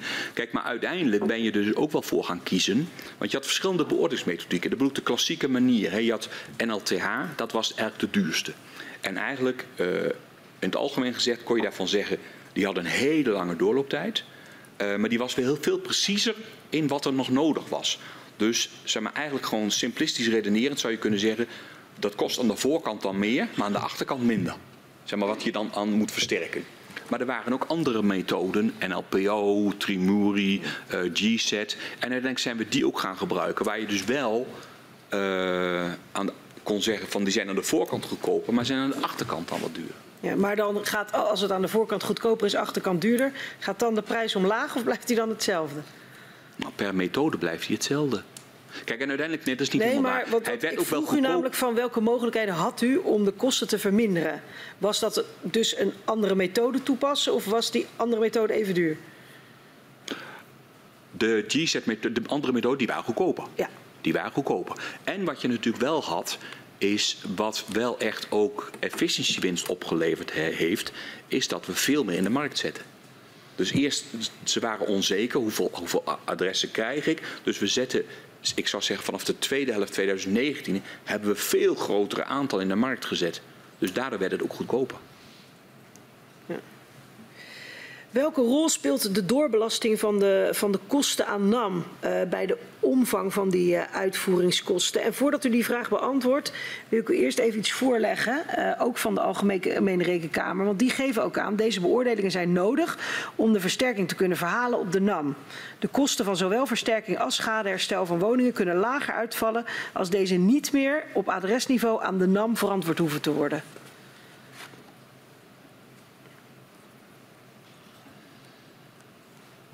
Dat laatste, die laatste zin even, want dat ging me te snel. Als schadeherstel van woningen, de, de schadeherstel van woningen kunnen, kunnen lager uitvallen als deze niet meer op adresniveau aan de NAM verantwoord hoeven te worden. Maar dit is schade. Denk ik, wat bedoelen ze ook een versterking dan? Ja, uh, sorry. Deze beoordelingen zijn nodig om de versterking te kunnen verhalen op de NAM. Daar beginnen ze in eerste instantie ja, ja. mee. Dus wat, welke rol speelt dan eigenlijk dus die doorbelasting van de kosten aan NAM bij die hoge kosten van de beoordeling? Nou, uiteindelijk hebben die geen rol meer gespeeld, omdat, uh, kijk, uiteindelijk, maar dat heb ik van de, uit de overlevering gehoord, was de NAM er ook niet zo voor om die andere methoden, die klassieke methoden toe te passen. Want dat zou dan veel meer kosten in de uitvoering. Maar om zeg maar, op te kunnen schalen naar minstens 4000 zeg maar, per jaar, had ik die methode wel nodig. Ja. En daar is het de departementen uiteindelijk ook gewoon akkoord mee gegaan. Want het is of minder aantallen, of meer aantallen, maar dan ook met andere methodieken. Ja. ja. Dus het is niet wat de rekenkamer zegt van SEC, um, die beoordelingen zijn nodig om de versterking te kunnen verhalen op NAM. Uh, u had die, die methodes ook om een andere reden nodig om te kunnen schalen. Ja, om te kunnen schalen. Maar voor alle helderheid, kijk, wat altijd wel belangrijk was, is um, dat ik mij nooit heel bewust bezig heb willen houden met de verhaling van de NAM. Daar ben ik verre van gebleven. Ik kwam erachter, ik teken wel facturen, zeg maar, van ik heb zoveel kosten gemaakt, dus die moet ik betalen. Daarachter is een hele discussie gekomen over van wel of geen facturen betalen. Daar sta ik helemaal buiten, daar bemoei ik mij ook niet mee. Wat wel belangrijk is, en dat is wel een soort getraptheid, is dat uiteindelijk wel het versterkingsadvies is voor mij wel leading wat ik kan doen, ook vanuit mijn mandaat. Het, het, de, de, het versterkingsadvies moet voor mij wel zeg maar, de, de rechtvaardiging zijn om dingen te doen. Dus die moet ik wel dat is wel de afspraak zeg maar, die men heeft, volgens mij, met de verantwoording naar de NAM, dat het wel een, zeg maar, een ontstaansgeschiedenis moet hebben. Dat er een, een, een, een vastgesteld moet worden, het huis is onveilig en er moet ongeveer dit en dit gebeuren. Maar u probeert weg te blijven bij de discussies over die, uh, nou ja, hoe, hoe er uiteindelijk betaald moet worden. Toch, nou ja, het zal er niet om gaan zijn dat die discussies wel ontstaan zijn. Ja. Uh, het idee was natuurlijk, NAM is, uh, de versterkingsoperatie gaat naar publieke handen. NAM is alleen nog aan de achterkant, noemt men dat dan, verantwoordelijk uh, om de kosten te betalen. Ondertussen is er een conflict tussen NAM en de staat over welk percentage van die hele operatie nou daadwerkelijk versterking is. Um, lukt het om helemaal buiten die discussie te blijven? Ja komen ook geen vragen vanuit EZ van, goh, uh, kan dit nog even gespecificeerd worden of hoe zit het dat hiermee? Wel. Nee, dat wel, dat wel, dat wel. Maar dat gaat helemaal buiten me om. Daar wil ik ook helemaal niks meer van doen hebben. Ik stel eigenlijk alleen, ik zou zeggen, gewoon handjes ter beschikking vanuit mijn afdeling bedrijfsvoering om door de boekhouding heen te gaan van heb je hier nog een document, hebben we dat nog? Verder niet. En de andere kant, vanuit NAM, kwamen daar wel eens vragen van, joh, hoe zit het uh, hiermee? Of ging dat allemaal via, via economische zaken? Allemaal via economische zaken.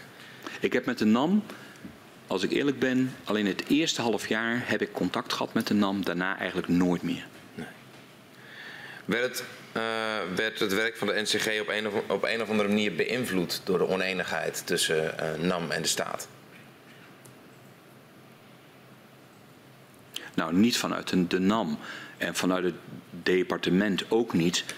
Maar wat je wel zag is van hou je wel aan die VA. Zeg maar, leg dat uit. En op het moment, dus het was wel van ja, op het moment dat je niet het versterkingsadvies. Ja, sorry, ik, ben, dat, ik moet het even zeggen. Op het moment dat je los van het versterkingsadvies gaat, verklaar dat dan wel in het dossier en geef je aan dat je dat dan doet, zeg maar, waarbij je een andere financieringsbron hebt. Ja, precies. Dus het was inderdaad wel de bedoeling op het moment dat er behalve versterking ook nog wat anders ge ja. gedaan werd. Dan kwam daar, uh, nou ja, even plat gezegd, een ander bonnetje voor. Ja.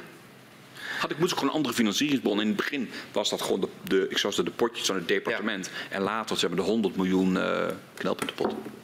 Uh, het verwijt van de NAM uh, is nu juist dat dit precies niet gebeurt. Dus dat de facturen onvoldoende gespecificeerd zijn en dat het voor NAM onmogelijk is om een inschatting te maken wat nou versterking is en wat, nou, laten we het scharen onder iets meer gebiedsgericht, uh, kosten zijn. Uh, tot welk detailniveau worden de kosten die de NCG maakt uh, gespecificeerd? Nou, kijk, laat ik, laat ik eerlijk zeggen. Ik kan daar niet veel over zeggen, want ik wilde juist buiten blijven om het zo te zeggen. Ik teken gewoon een factuur waarin we hebben dit en dit gedaan. En uiteindelijk zit er dan een soort boekhouding onder bij ons uh, die dat kan verklaren. En dan kunnen accountants naar kijken. Herkent u die kritiek niet, de kritiek van NAM? Jawel, natuurlijk wel. Maar ik heb genoeg aan mijn hoofd. En dit, dit stuk wil ik vooral niet wil ik mezelf ook niet mee belasten. Dat heeft de minister ook vanaf het begin gezegd. Peter, dat regelen wij.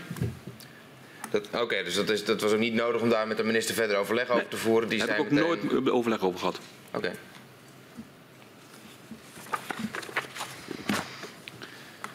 Uw uh, organisatie uh, is verantwoordelijk voor uh, de versterkingsoperatie. En het instituut Mijnbouwschade Groningen die is weer belast met de behandeling van de schades. Wat vindt u ervan dat de verantwoordelijkheid voor schade en versterking verdeeld is over die twee organisaties? Of eigenlijk in twee organisaties, daar gaat het vooral om. Ja, ja. laat ik eerlijk zeggen, als we, helemaal, als we bij het begin beginnen, zou je dat gewoon niet moeten doen. Laat dat helder zijn. Uh, alleen ik ben er gewoon geen voorstander van geweest. Op een gegeven moment was het dan aan de orde, ook naar aanleiding van het, het staatstoezicht op termijnadvies, om dat te gaan doen. Omdat ik dacht van ja, ik heb nu al twee reorganisaties gehad, moet ik dit ook weer gaan doen? Dat is het eerste. Dus dan heb je weer een wijziging. En, en ik zag ook niet gelijk de hele meerwaarde erin. Omdat ik, ik geloof ook meer in het vanuit het, het, het, zeg maar het, het object, het pand gewoon samen te doen. En dat op te pakken. Dus wel in je werkprocessen daarin samen te gaan. Gekoppeld aan het feit dat het ook wel ingewikkeld is. IMG is ZBO, stuk onafhankelijkheid. Voor mij was het ook wel belangrijk dat ik de gemeente had als opdrachtgever. Als ik onafhankelijk was, dan voor weet heb je weer een hele discussie ja. van ja, kan die gemeente dan nog wel opdrachtgever zijn? Ja. En, en dat is eigenlijk de situatie uh, waar u zegt van waar ik in kwam en dan wil je ook niet meer wijzigen en ik vond die gemeente ook belangrijk. Maar u zegt eigenlijk in de basis nee, niet wenselijk. Waarom is twee organisaties, één voor versterken, één voor schade, in de basis niet wenselijk? Nou, omdat je het over hetzelfde object hebt. Of in ieder geval, het overlapt elkaar sowieso voor een groot deel. Over, uit de cijfers lijkt dat niet helemaal zo te zijn. Maar dan, denk, dan denken Bas en ik toch ook wel weer van jongens, volgens mij zijn dat 16 of 17.000 panden. Daar is dan nog bij wijze van spreken geen schadeverzoek voor gedaan. Maar dat kan toch haast niet. Dus daar moet je echt proactief naartoe gaan om te zeggen van hé, hey, laten we de schade ook gelijk meepakken. Ja, en dan in september 2019, dan hebben de uh, Nationaal Coördinatie Groningen en de Tijdelijke Commissie Mijnbouwschade een samenwerkingsconvenant getekend. Waarom was die samenwerkingsafspraak nodig? Die was nodig omdat uh, toen Bas Denk al en ik zelf ook wel het nut van inzagen en ook een uitstraling wouden hebben. Uh, vooral ook naar de interne organisatie toe. Voor jongens, wij vinden gewoon dat we samen moeten gaan werken. Want er zat ook wel een soort. Uh, het was nou niet dat het elkaar al makkelijk opzocht, NCG, IMG. Dat we uit elkaar gegaan, uh, dat soort zaken. Dus voor, voor, Bas en mij was het ook belangrijk om naar de organisatie uit te stralen van jongens, het gaat niet om ons. Het gaat om het pand, dat gaan we die bewonen. En wanneer je dat doet, moet je dat gewoon samen gaan doen. En was die samenwerkingsovereenkomst dan ook eigenlijk voldoende om ervoor te zorgen dat inwoners bij één loket terecht konden? Nee, die was niet voldoende. Eh, maar ik moet ook eerlijk zeggen, dat was ook in een tijd uh, dat, dat zeker NCG nog in gigantisch uh, roerig vaarwater zat. Ik bedoel, ik, was, ik zat zeg maar toen nog in de discussie, die had ik net de discussie geslecht met Centrum Veilig Wonen, stoppen we meer, nieuwe organisatie. Ik was toen nog nog geen 200 man. En ik ben daarna opgeschaald naar 700 man. Dus ik had ook, ik zou zeggen, nog geen eens het denkvermogen en de handjes om dat goed te organiseren.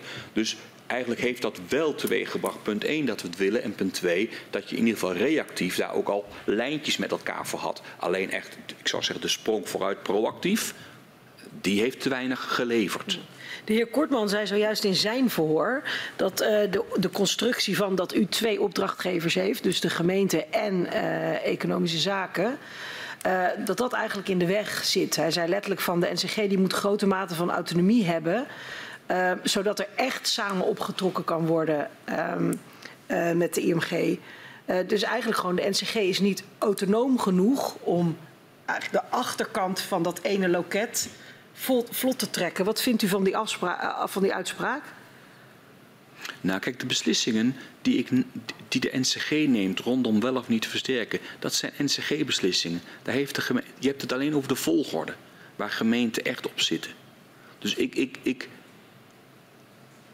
ik, kan, ik kan mij nog niet wat bij voorstellen dat in de praktijk dat een probleem zou hoeven te zijn. Ja. Dus u bent het niet, uh, daar bent u het niet per se mee eens? Nee. Ook gaf de heer Kortman aan dat uh, de regionale overheden er eigenlijk weinig voor voelen om de NCG die autonomie te geven. Wat vindt u van die uitspraak? Nou, dat is wat ik net zelf natuurlijk ook wel zei. Uh, dat de, de, gemeenten graag ook wel invloed willen hebben op de versterkingsopgave. In volgorde, eventueel adressen toevoegen, et cetera. En dan heb ik gezegd, daar ben ik ook voor. En dat hoeft dus in de praktijk niet het goed functioneren van één loket voor schade en herstel in de weg te zitten. Nee. Waarbij één loket voor schade en versterken. Versterking, sorry. Ja, ja nee, dat bedoel ik. Wel heel belangrijk is als doel. Dat moet wel een doel zijn. Maar het gaat niet om wat erachter gebeurt. Het gaat wat aan de voorkant gebeurt naar die bewoner toe. De minister van Binnenlandse Zaken en Koninkrijkrelaties, mevrouw Ollongren, schrijft in een Kamerbrief op 24 november 2021 over de samenwerking tussen het IMG en de NCG. Ik citeer: Zo blijkt dat eigenaren en bewoners in het Groningse aardbevingsgebied nog onvoldoende merken van de samenwerking. Hoe kijkt u in het licht van die uitspraak aan uh, tegen die scheiding van schadeafhandeling en versterking? Nou, dat we nog fors werk aan de winkel hebben. Overigens is dat wat zij, wat zij daar schrijft komt voort uit een, uit een onderzoek die uh, eh, NCG en IMG gezamenlijk hebben gedaan hè, onder bewoners, ja. et cetera. Uh, waarbij wij ook daarnaar wouden kijken. En dat is de reden waarom we nu ook veel proactiever aan de gang willen gaan. Ja. Dus zeg maar op het moment dat er een beoordeling komt, dat je gelijk de schade meepakt, dat soort zaken. Maar dat is, het is makkelijk gezegd, maar om het daarna georganiseerd te krijgen is nog wel een heel circus. Ja. Dus ja, hoe, hoe kijkt u dan aan tegen die scheiding? Wat ik zei, als je helemaal opnieuw zou beginnen, zou je het niet moeten doen. Nu is het denk ik te laat dat je het doet. Um, maar je moet het, aan de achter, je moet het wel oppakken nu in één ja. loket. En u bent er wel ferm in niet meer terugdraaien naar de wenselijke situatie? Nou, ik, ik, laat ik zo zeggen, dat zou ik niet doen. Want dan kom je weer op hetzelfde uit. Eh, van, uh, dat je weer naar binnen bent gaan staren. Ik kan weer een reorganisatie gaan doen. En met alle onzekerheid van dien. Ik denk persoonlijk dat je uiteindelijk ga je een soort organisch proces in. En dat kan over twee jaar, kan over drie jaar zijn. Waarin je eigenlijk zegt, en nu past het in elkaar. Op het moment dat je dat één loket doet, dan gaat het vanzelf. En dan wordt het ook een veel logischer iets. Zonder dat dat gelijk ook heel veel hoeft te betekenen meer. Nu is het nog een hele zware discussie. Op het moment dat je dat al doet, wordt het een veel minder zware discussie. Zowel met de gemeenten, uh, in de, daardoor ook in de Tweede Kamer en ook met de organisatie zelf. Ja. En wanneer gaan de Groningers dan wel er iets van merken? Veel meer van merken. Ja. Het aantal merken het wel voor alle helderheid. Het is niet Ja. dat er Nee, niks er wordt eh, echt eh, weinig. ja, Onvoldoende. ja, precies, Ja. precies. Nee, maar dat, Voldoende dan, laat Ja, nee, nou ja, goed. Daar zijn nu echt eh buddy systemen hebben we. Dat zeg maar iemand, eh, je hebt een één, één loket, één iemand als, als een bewoner zegt van joh, ik wil eigenlijk schadeversterker gezamenlijk opgepakken. Dan kan dat gewoon nu dat ze dat gaan merken. En dan is de bedoeling dat degene die dan de lead neemt, waarbij als echt versterking, zware versterking, is dat wel sneller logisch dat de NCG er is. Dat je dan wel achter de schermen gewoon met IMG regelt dat je het gaat doen. Kijk, en dat doen we ook gewoon simpele dingen. Om een voorbeeld te noemen, eh, wij zaten in verschillende gebouwen NCG IMG. Ook ik ben als directie gewoon ook bij het IMG-gebouw in gaan zitten. Om ook gewoon ook überhaupt zeg maar, gewoon dat menselijke en dat interactieve gewoon sneller voor elkaar te krijgen. Helpt ook het, eh, eh, het interventieteam vastgelopen dossiers ehm, eh, in die samenwerking? Is Ja, dat een, absoluut. Is een goede toevoeging? Ja, absoluut. Ik denk dat daar. eh, dat weet ik uit. Ik, ik zat, mijn plaatsvanger zit in dat team. Hè? Eh, maar ik weet gewoon dat er echt hele dossiers die heel moeilijk waren met bewoners die echt helemaal vast zaten.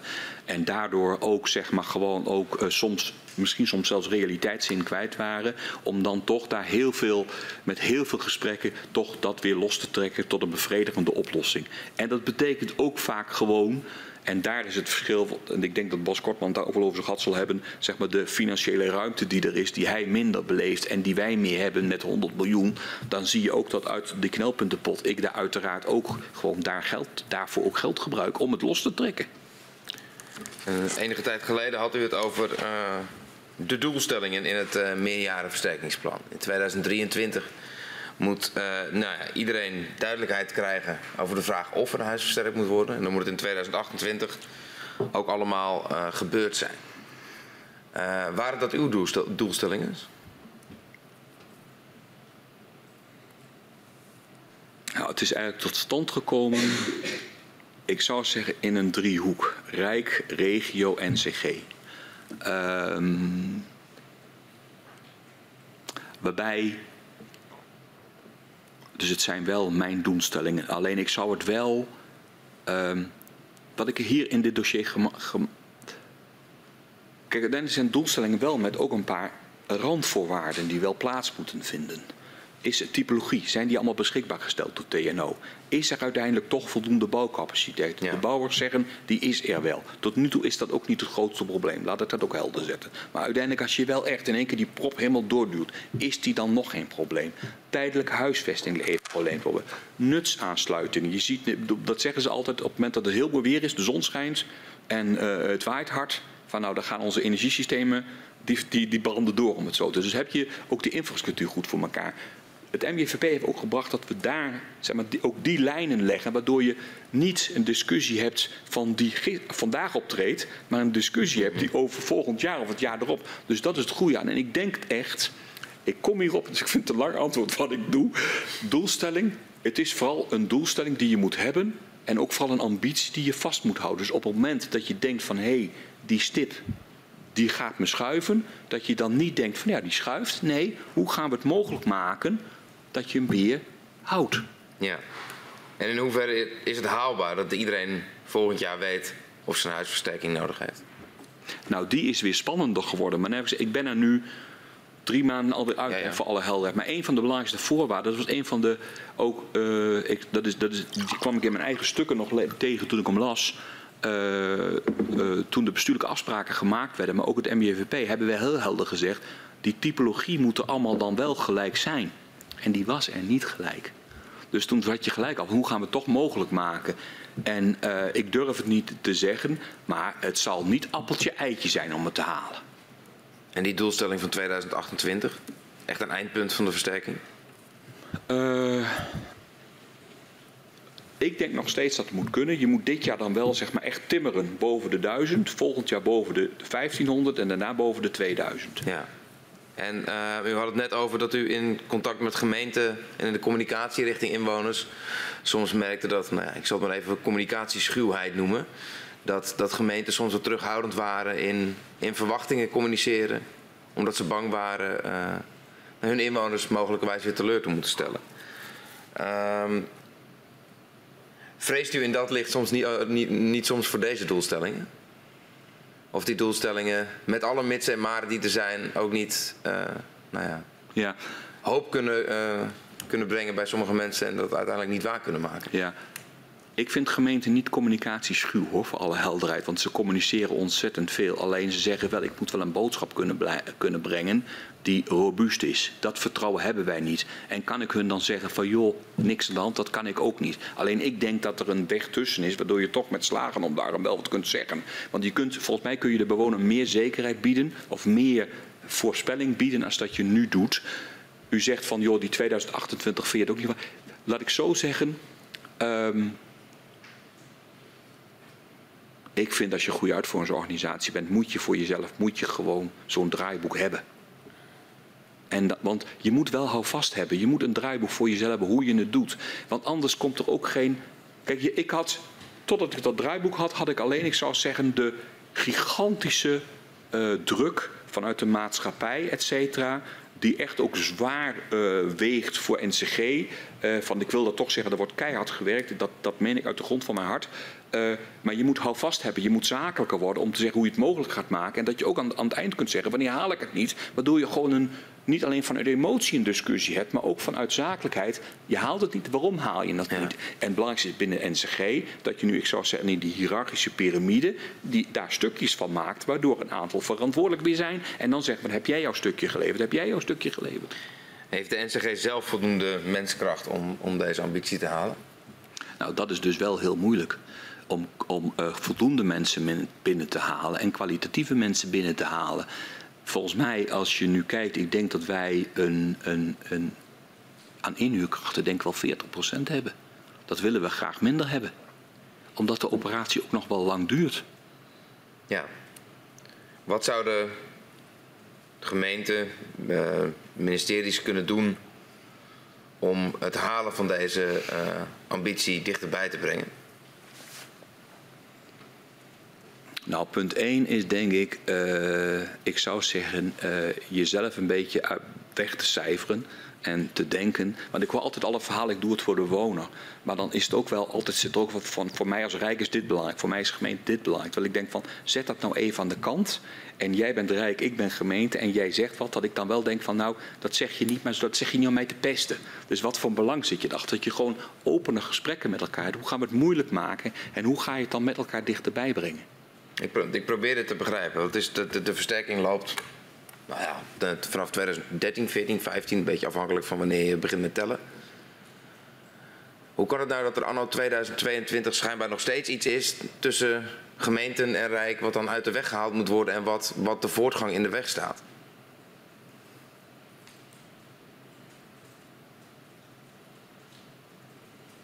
Omdat je nog discussies hebt ik ben opdrachtgever, wat betekent dat dan? Ik heb het gevoel dat ik een kleinere rol heb. Dat je zegt van ja, nou ja, in uw vraagstelling zei het ook van de HRA, is die nou wel zo betrouwbaar? Een gemeente zegt, joh, zouden er niet gewoon adressen bij moeten komen? Uh, dat soort zaken meer. Uh, ja, ik zet, het is echt een discussie. Ik, ik kan u als toeschouwer dan vertellen wat, wat ik zie. Maar dat vroeg ik maar wel. Ik ben, ja, ik, ik ben zelf natuurlijk geen deelnemer. Nee. Of ik ben wel deelnemer, maar ik ben, maar ik ben geen rijk of ik ben geen gemeente. Ja, ik ben wel rijk trouwens. Nee, maar ju juist daarom vroeg ik het u. Ja. Um, hoe dat, ik probeer me voor te stellen hoe het kan dat, dat al zo lang een optimale voortgang in de weg staat. Ja, dat kan ik u niet zeggen. Um, een hele andere vraag. Uh, er zijn maatschappelijke debatten in de huidige context over uh, het mogelijk hervatten uh, van de gaswinning. Of verder opendraaien van de gaskraan, laat ik het zo zeggen. Kunt u schetsen wat de consequenties voor de versterkingsoperatie zouden zijn wanneer dat toe besloten wordt? Nou ja, je zult dan. Uh, kijk, als je kijkt, uh, je zult dan toch moeten herijken de verschillende NPR'en en de tijdvakken die je gebruikt hebt. Wat betekent dat dan? Dus dan zal er echt een toets moeten komen van TNO, SODM. Wat betekent dat dan?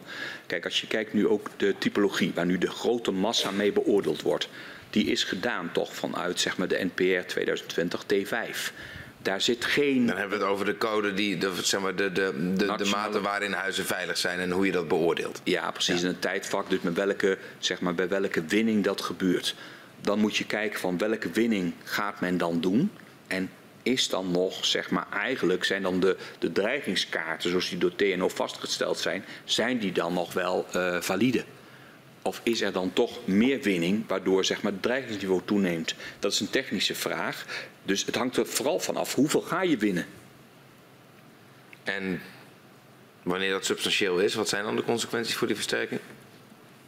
Nou, er zou dus kunnen zijn dat je een heel groot stuk uh, beoordeling weer over moet doen. Kijk, ik, ik denk dat, uh, zeg maar, ik zou zeggen, degene die je nu afgerond hebt. Uh, en die, nu, die zitten echt nog op hele oude NPR's. Dus daar zit veel hoog. Ook, die gaan ook van een hele hogere winning uit. Dus daar zal het niet zo sterk zitten. Maar wel hoe. hoe, hoe, hoe, hoe, uh, hoe recenter de beoordeling. Ja, precies. Ja. En uh, de, de versterkingswet. Die is tot op de dag van vandaag uh, nog steeds niet aangenomen. Die wet zou dus de wettelijke verankering ankering van juist die publiekrechtelijke aanpak van de versterking moeten vastleggen. Heeft dat consequenties voor de versterkingsoperatie, dat die wet nog steeds niet is aangenomen? Nee. In die zin niet. Ik denk alleen. Uh,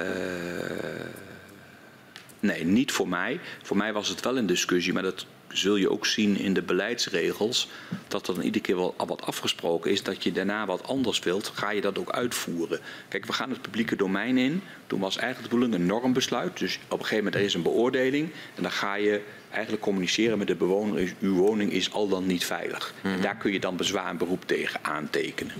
Daarna komt er dan een versterkingsbesluit. En wat is dat versterkingsbesluit? Dat versterkingsbesluit is eigenlijk dat, dat veel specifiek voor jezelf als bewoner. En dan is er ook heel veel, communicatie, heel, heel veel overleg en onderhandeling, ja. zou ik maar zeggen, met jezelf als bewoner geweest. Wat gaan we nu exact doen? En hoeveel kost dat? Wat voor bedrag hebt u dan tot uw beschikking? Als ik eerlijk ben, die laatste is voor de bewoner veruit het, het, het belangrijkste. Die eerste is gewoon, ik zou zeggen, heel sec belangrijk. Woon ik al dan niet in een veilig huis? Maar daarna wordt die, op het moment dat je niet in een veilig huis woont, wordt die tweede is eigenlijk veel belang, is, wordt nog veel belangrijker. Dus je ziet die tweetrapsraket, waarbij op het moment dat je dus, dat je dus echt veilig bent, doen, geven wij dat normbesluit. En wij doen dat dan dus niet meer als je nog een versterkingsbesluit hebt. Dan weet je dus dat je onveilig bent. Maar uiteindelijk is het dan nog veel belangrijk voor jezelf als bewoner om te weten van, maar wat moet er dan uiteindelijk gebeuren? Ja. En um, er zijn een aantal zaken langsgelopen die allemaal van invloed zijn op, op, het, op het verloop van de versterkingsoperatie. Wanneer je nu naar het totaalbeeld kijkt, hoe groot is dan de kans dat die afgerond is in 2028?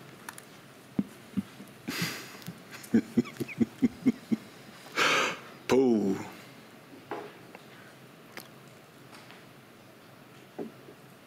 Eis en wederdienen dat er geen grote gekke dingen gebeuren. Dus niet de gaswinning omhoog, uh, geen gigantische aardbeving, uh, toch uh, aan, aannemerscapaciteit, wat ik denk wat echt wel zou moeten kunnen ook, netwerken, dan acht ik hem substantieel. Dank u wel.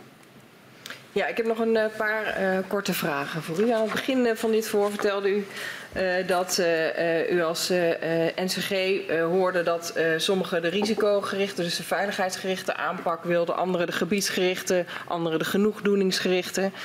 Wat vond u nou zelf de geëigende aanpak? Ik vond genoegdoening vond ik echt iets wat je in een apart proces moest regelen. -huh. Uh, daar zijn ook de, sub de, subsidieregelingen voor gekomen, het nationaal programma voor gekomen. Voor mij zou het veel meer een mix moeten zijn van uh, gebied en veiligheid. Waarbij veiligheid voorop, op, maar wel kijken hoe kun je dat in gebiedsgericht ook, ook passen. Want voor een, voor een um, dat heb ik nu ook wel gewerkt. Dat je dan ook in de communicatie met bewoners kun je veel korter, kun je veel meer afspraken met. Als dat succes, dat geeft heel veel onrust in een wijk. Als je met de ene wel bezig bent en de ander niet. En dan denk je, het huis lijkt toch op elkaar. Dat werkt gewoon niet. Dat geeft heel veel onrust. En heel veel onduidelijkheid. En je kunt het dan technisch uitleggen, maar het is niet uit te leggen. Ja, dus u zegt veiligheidsgericht wel als, als, als hoofddraad, maar zorgen dat het met een gebiedsgerichte uh, aanpak uh, uh, voor bewoners begrijpelijk wordt. Ja, als ik ja. u, en dan dus wel in de gaten houdt dat je niet, zeg maar, ik zou zeggen, alle gebieden voorop zet, waar op een gegeven moment geen, waar echt geen risicovolle panden in zitten, waar we het er eens zijn. Maar ik zou dan ook wel rekening willen houden, niet alleen met het, dus je hebt zeg maar, die 27.000 heb je nu, dus dat je dan niet alleen maar meer denkt vanuit die P50's, maar ook denkt vanuit veiligheidsbeleving. En daarom vind ik die gemeente zo belangrijk. Want die weet exact wel in die gemeenschap waar, zitten, waar beleven bewoners nou de grootste emotie dat ze denken van ja, als er wel wat gebeurt. En hoe ver is de huidige aanpak zeg maar, uh, anders dan, dan de manier waarop u die nu beschrijft? Nou, hij heeft nu, zeg maar eigenlijk vanaf dat BZK het is gaan doen ook, heeft hij meer die mixvorm kunnen krijgen. Toen ik begon was het echt puur, uh, dat kunt u in uw stukken ook wel zien, de aanschrijving die ik heb. Ik mocht eigenlijk puur alleen maar P50's wegzetten. Ik zou zeggen, uh, daar werd ik ook op gecontroleerd. Er is een audit nog geweest, weet ik wel, in het eerste half jaar. Dat ze een bureau ingeschakeld is om te kijken of ik toch niet te veel grijze panden, panden dus die niet uit het systeem rolden, of ik daar niet te veel van deed. Ja. Dus het is meer gaan lijken zeg maar, op, op de door u uh, geadviseerde aanpak, noem ik het maar eventjes. Maar hoe ver is het daar nog vanaf? Of is die eigenlijk nu zoals u Nee, kijk wat je nu hebt, je, je moet eigenlijk een inanslag maken. Want doordat je die objectgerichte bent gaan doen, ben je gespikkeld gaan beoordelen. Dus nu moet je echt, en dat is voor de gemeente een heel belangrijke lijn, welke panden, want nu redeneren, toen redeneren van de beoordelingen moeten gebeuren vanuit veiligheid. In de MJVP zijn we nu ook meer gaan redeneren vanuit de uitvoering. Wanneer we willen welke wij klaar hebben. En dan kijk je dan, hier kijk je van welke beoordeling moet ik nou hebben om op die datum dat pand te hebben. Dus dat is echt ook een andere planningstool, andere planningsmethodiek. En dat is gelukt? Ja. ja. Met vallen en opstaan en daar lopen we nog wel tegen dingen aan. Hè. Het is allemaal nog, ik wou dat ik het kon zeggen, ik ben geen algemeen directeur meer en ik heb het neergezet, maar er is nog heel veel te doen. Ja. U zei ook hè, dat u eigenlijk zo min mogelijk te maken wilde hebben met, die, uh, met de achterdeur, de achterkant van het proces. Um, NAM zegt, ja, de facturen voor de versterking zijn eigenlijk onvoldoende informatief. In hoeverre um, bent u bekend met hoe de facturen worden gestuurd? Nou, ik, voor mij verstuur ik ze zelf, dus dat kan ik zien. Alleen ik zie niet wat er allemaal achter zit. En ik moet heel, heel, heel eerlijk toegeven, dat heb ik net ook al gezegd, dat ik me daar ook niet zo heel druk om maak. Nee. Dat is niet mijn opgave. Nee, dus u zegt de ik, ik, ik, geef aan wat het gekost heeft. En daar, we hebben een boekhouding en die kan soms niet goed zijn. En dat, ik stel de mensen ter beschikking om het verder te leveren. En voor de rest is dat, ik zou zeggen, een discussie tussen het Rijk, tussen het, het beleidsdepartement en de NAM. Maar zegt u daarmee dat in principe de informatie die er nodig is door u beschikbaar wordt gesteld bij het ja, Die moet natuurlijk wel bij ons wegkomen, want wij kunnen aangeven wat er gebeurd is. Duidelijk. Um, in het, een van de adviezen van de Algemene Rekenkamer, ik geloof over 2021, uh, stelt de Rekenkamer voor om een afkoopregeling met de NAM uh, in te richten. Vindt u dat een oplossing? Nou, in die zin zou ik het een oplossing vinden.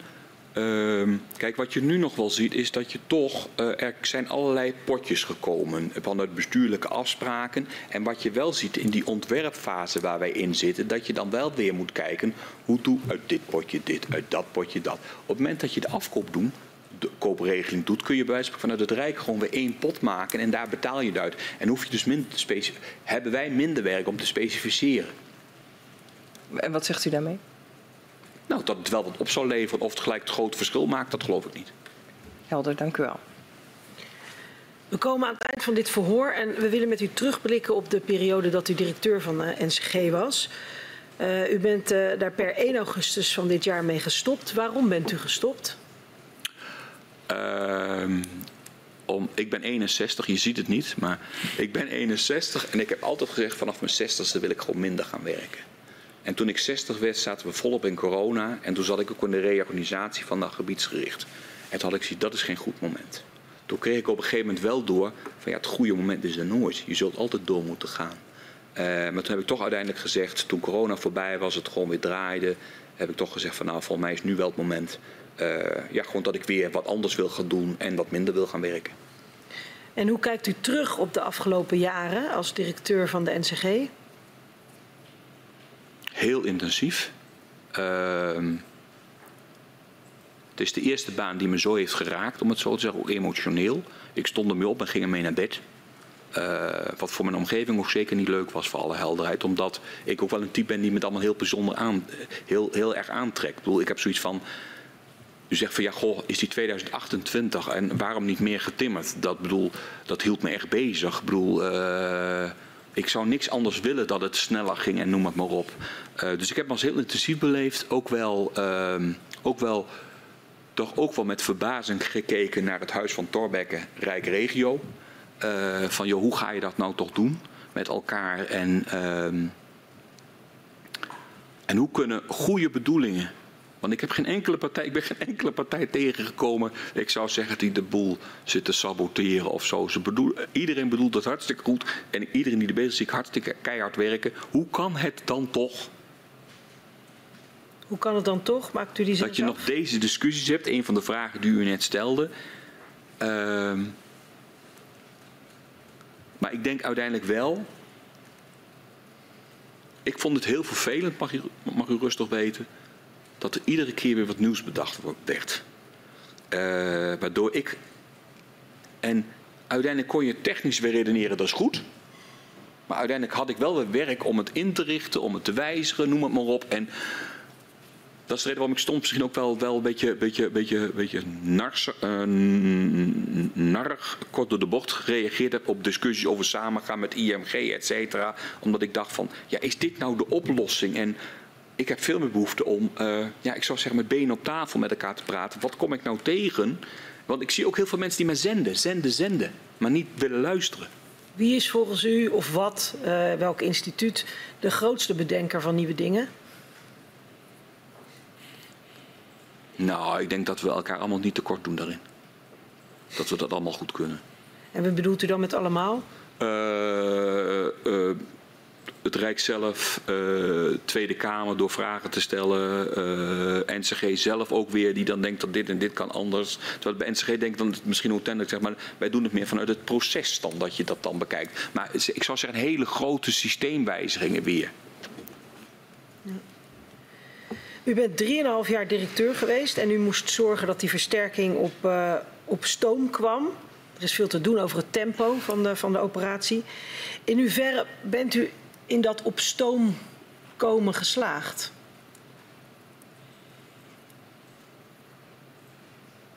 Daar ben ik. eh, ik denk dat ik de. Laat ik zo zeggen, verschillende facetten. Ik denk dat ik erin geslaagd ben de organisatie neer te zetten. eh, die nog wel echt een ontwikkeltraject moet doorgaan. Ik denk dat ik erin geslaagd ben om opname en beoordeling op gang te krijgen.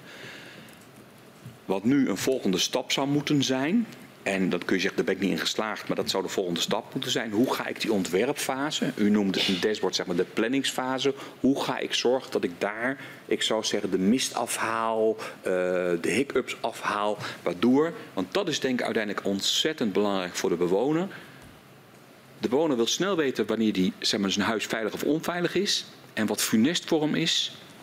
Op het moment dat hij weet dat het onveilig is, dat het dan te lang duurt. Dus het is ontzettend belangrijk dat je heel snel, toch sneller, zeg maar, ehm, de, het huis dan naar de aannemer doet. Want die bewoner, die wordt rustiger en die, die krijgt meer zelfvertrouwen op het moment dat er weer aan, aan hem gewerkt wordt. Dat er wat gebeurt, dat er voortgang is. Dus ehm, in hoeverre bent u geslaagd in het op stoom brengen?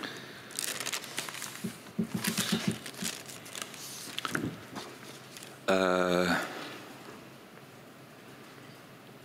voor een stuk wel. Ik, ik, ik zal u zeggen waarom ik twijfel. Eh, ik heb een interview gehad eh, met het.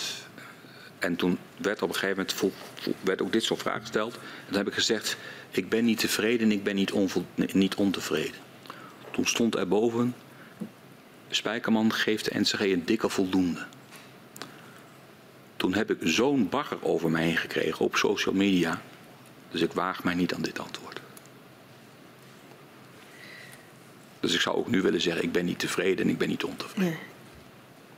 En in hoeverre hebben de bewoners in ieder geval eh, iets kunnen merken? Want ik merk wel dat uw gemoedstoestand, als we praten over proces of 2028, is positief.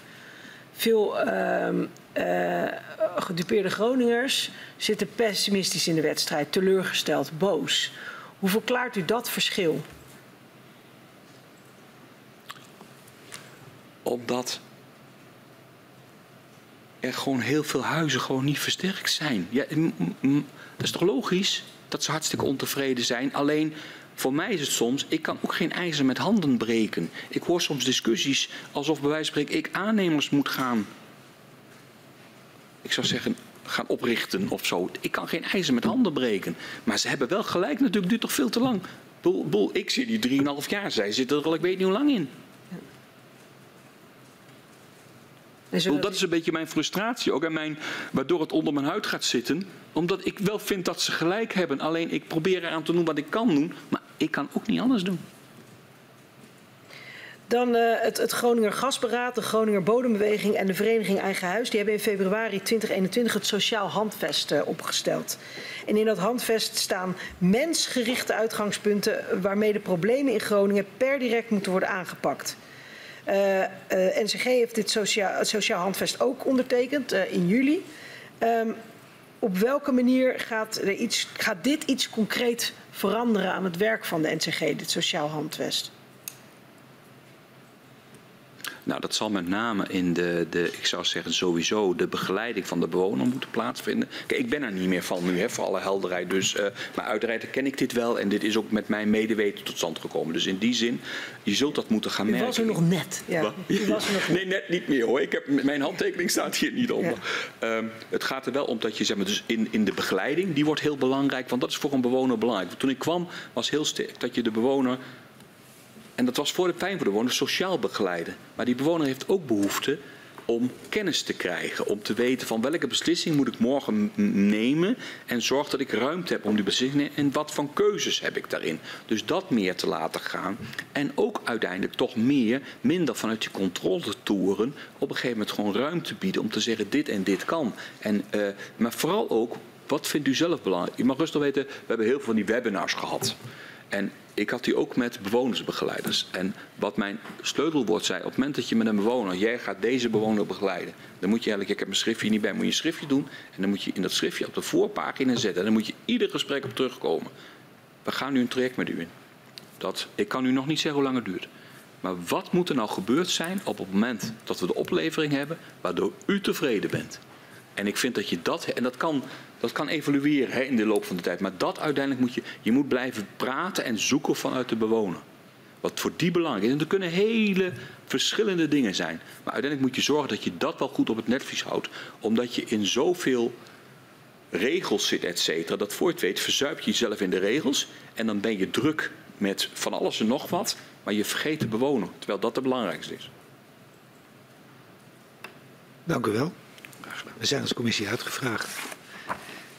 Ik verzoek de griffier om u en uw steunverlener, de, de heer Elzinga, naar buiten te geleiden. Oh, sorry.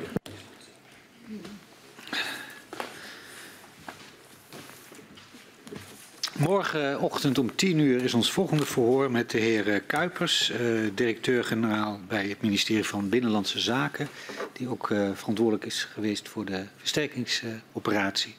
Ik eh, sluit de vergadering.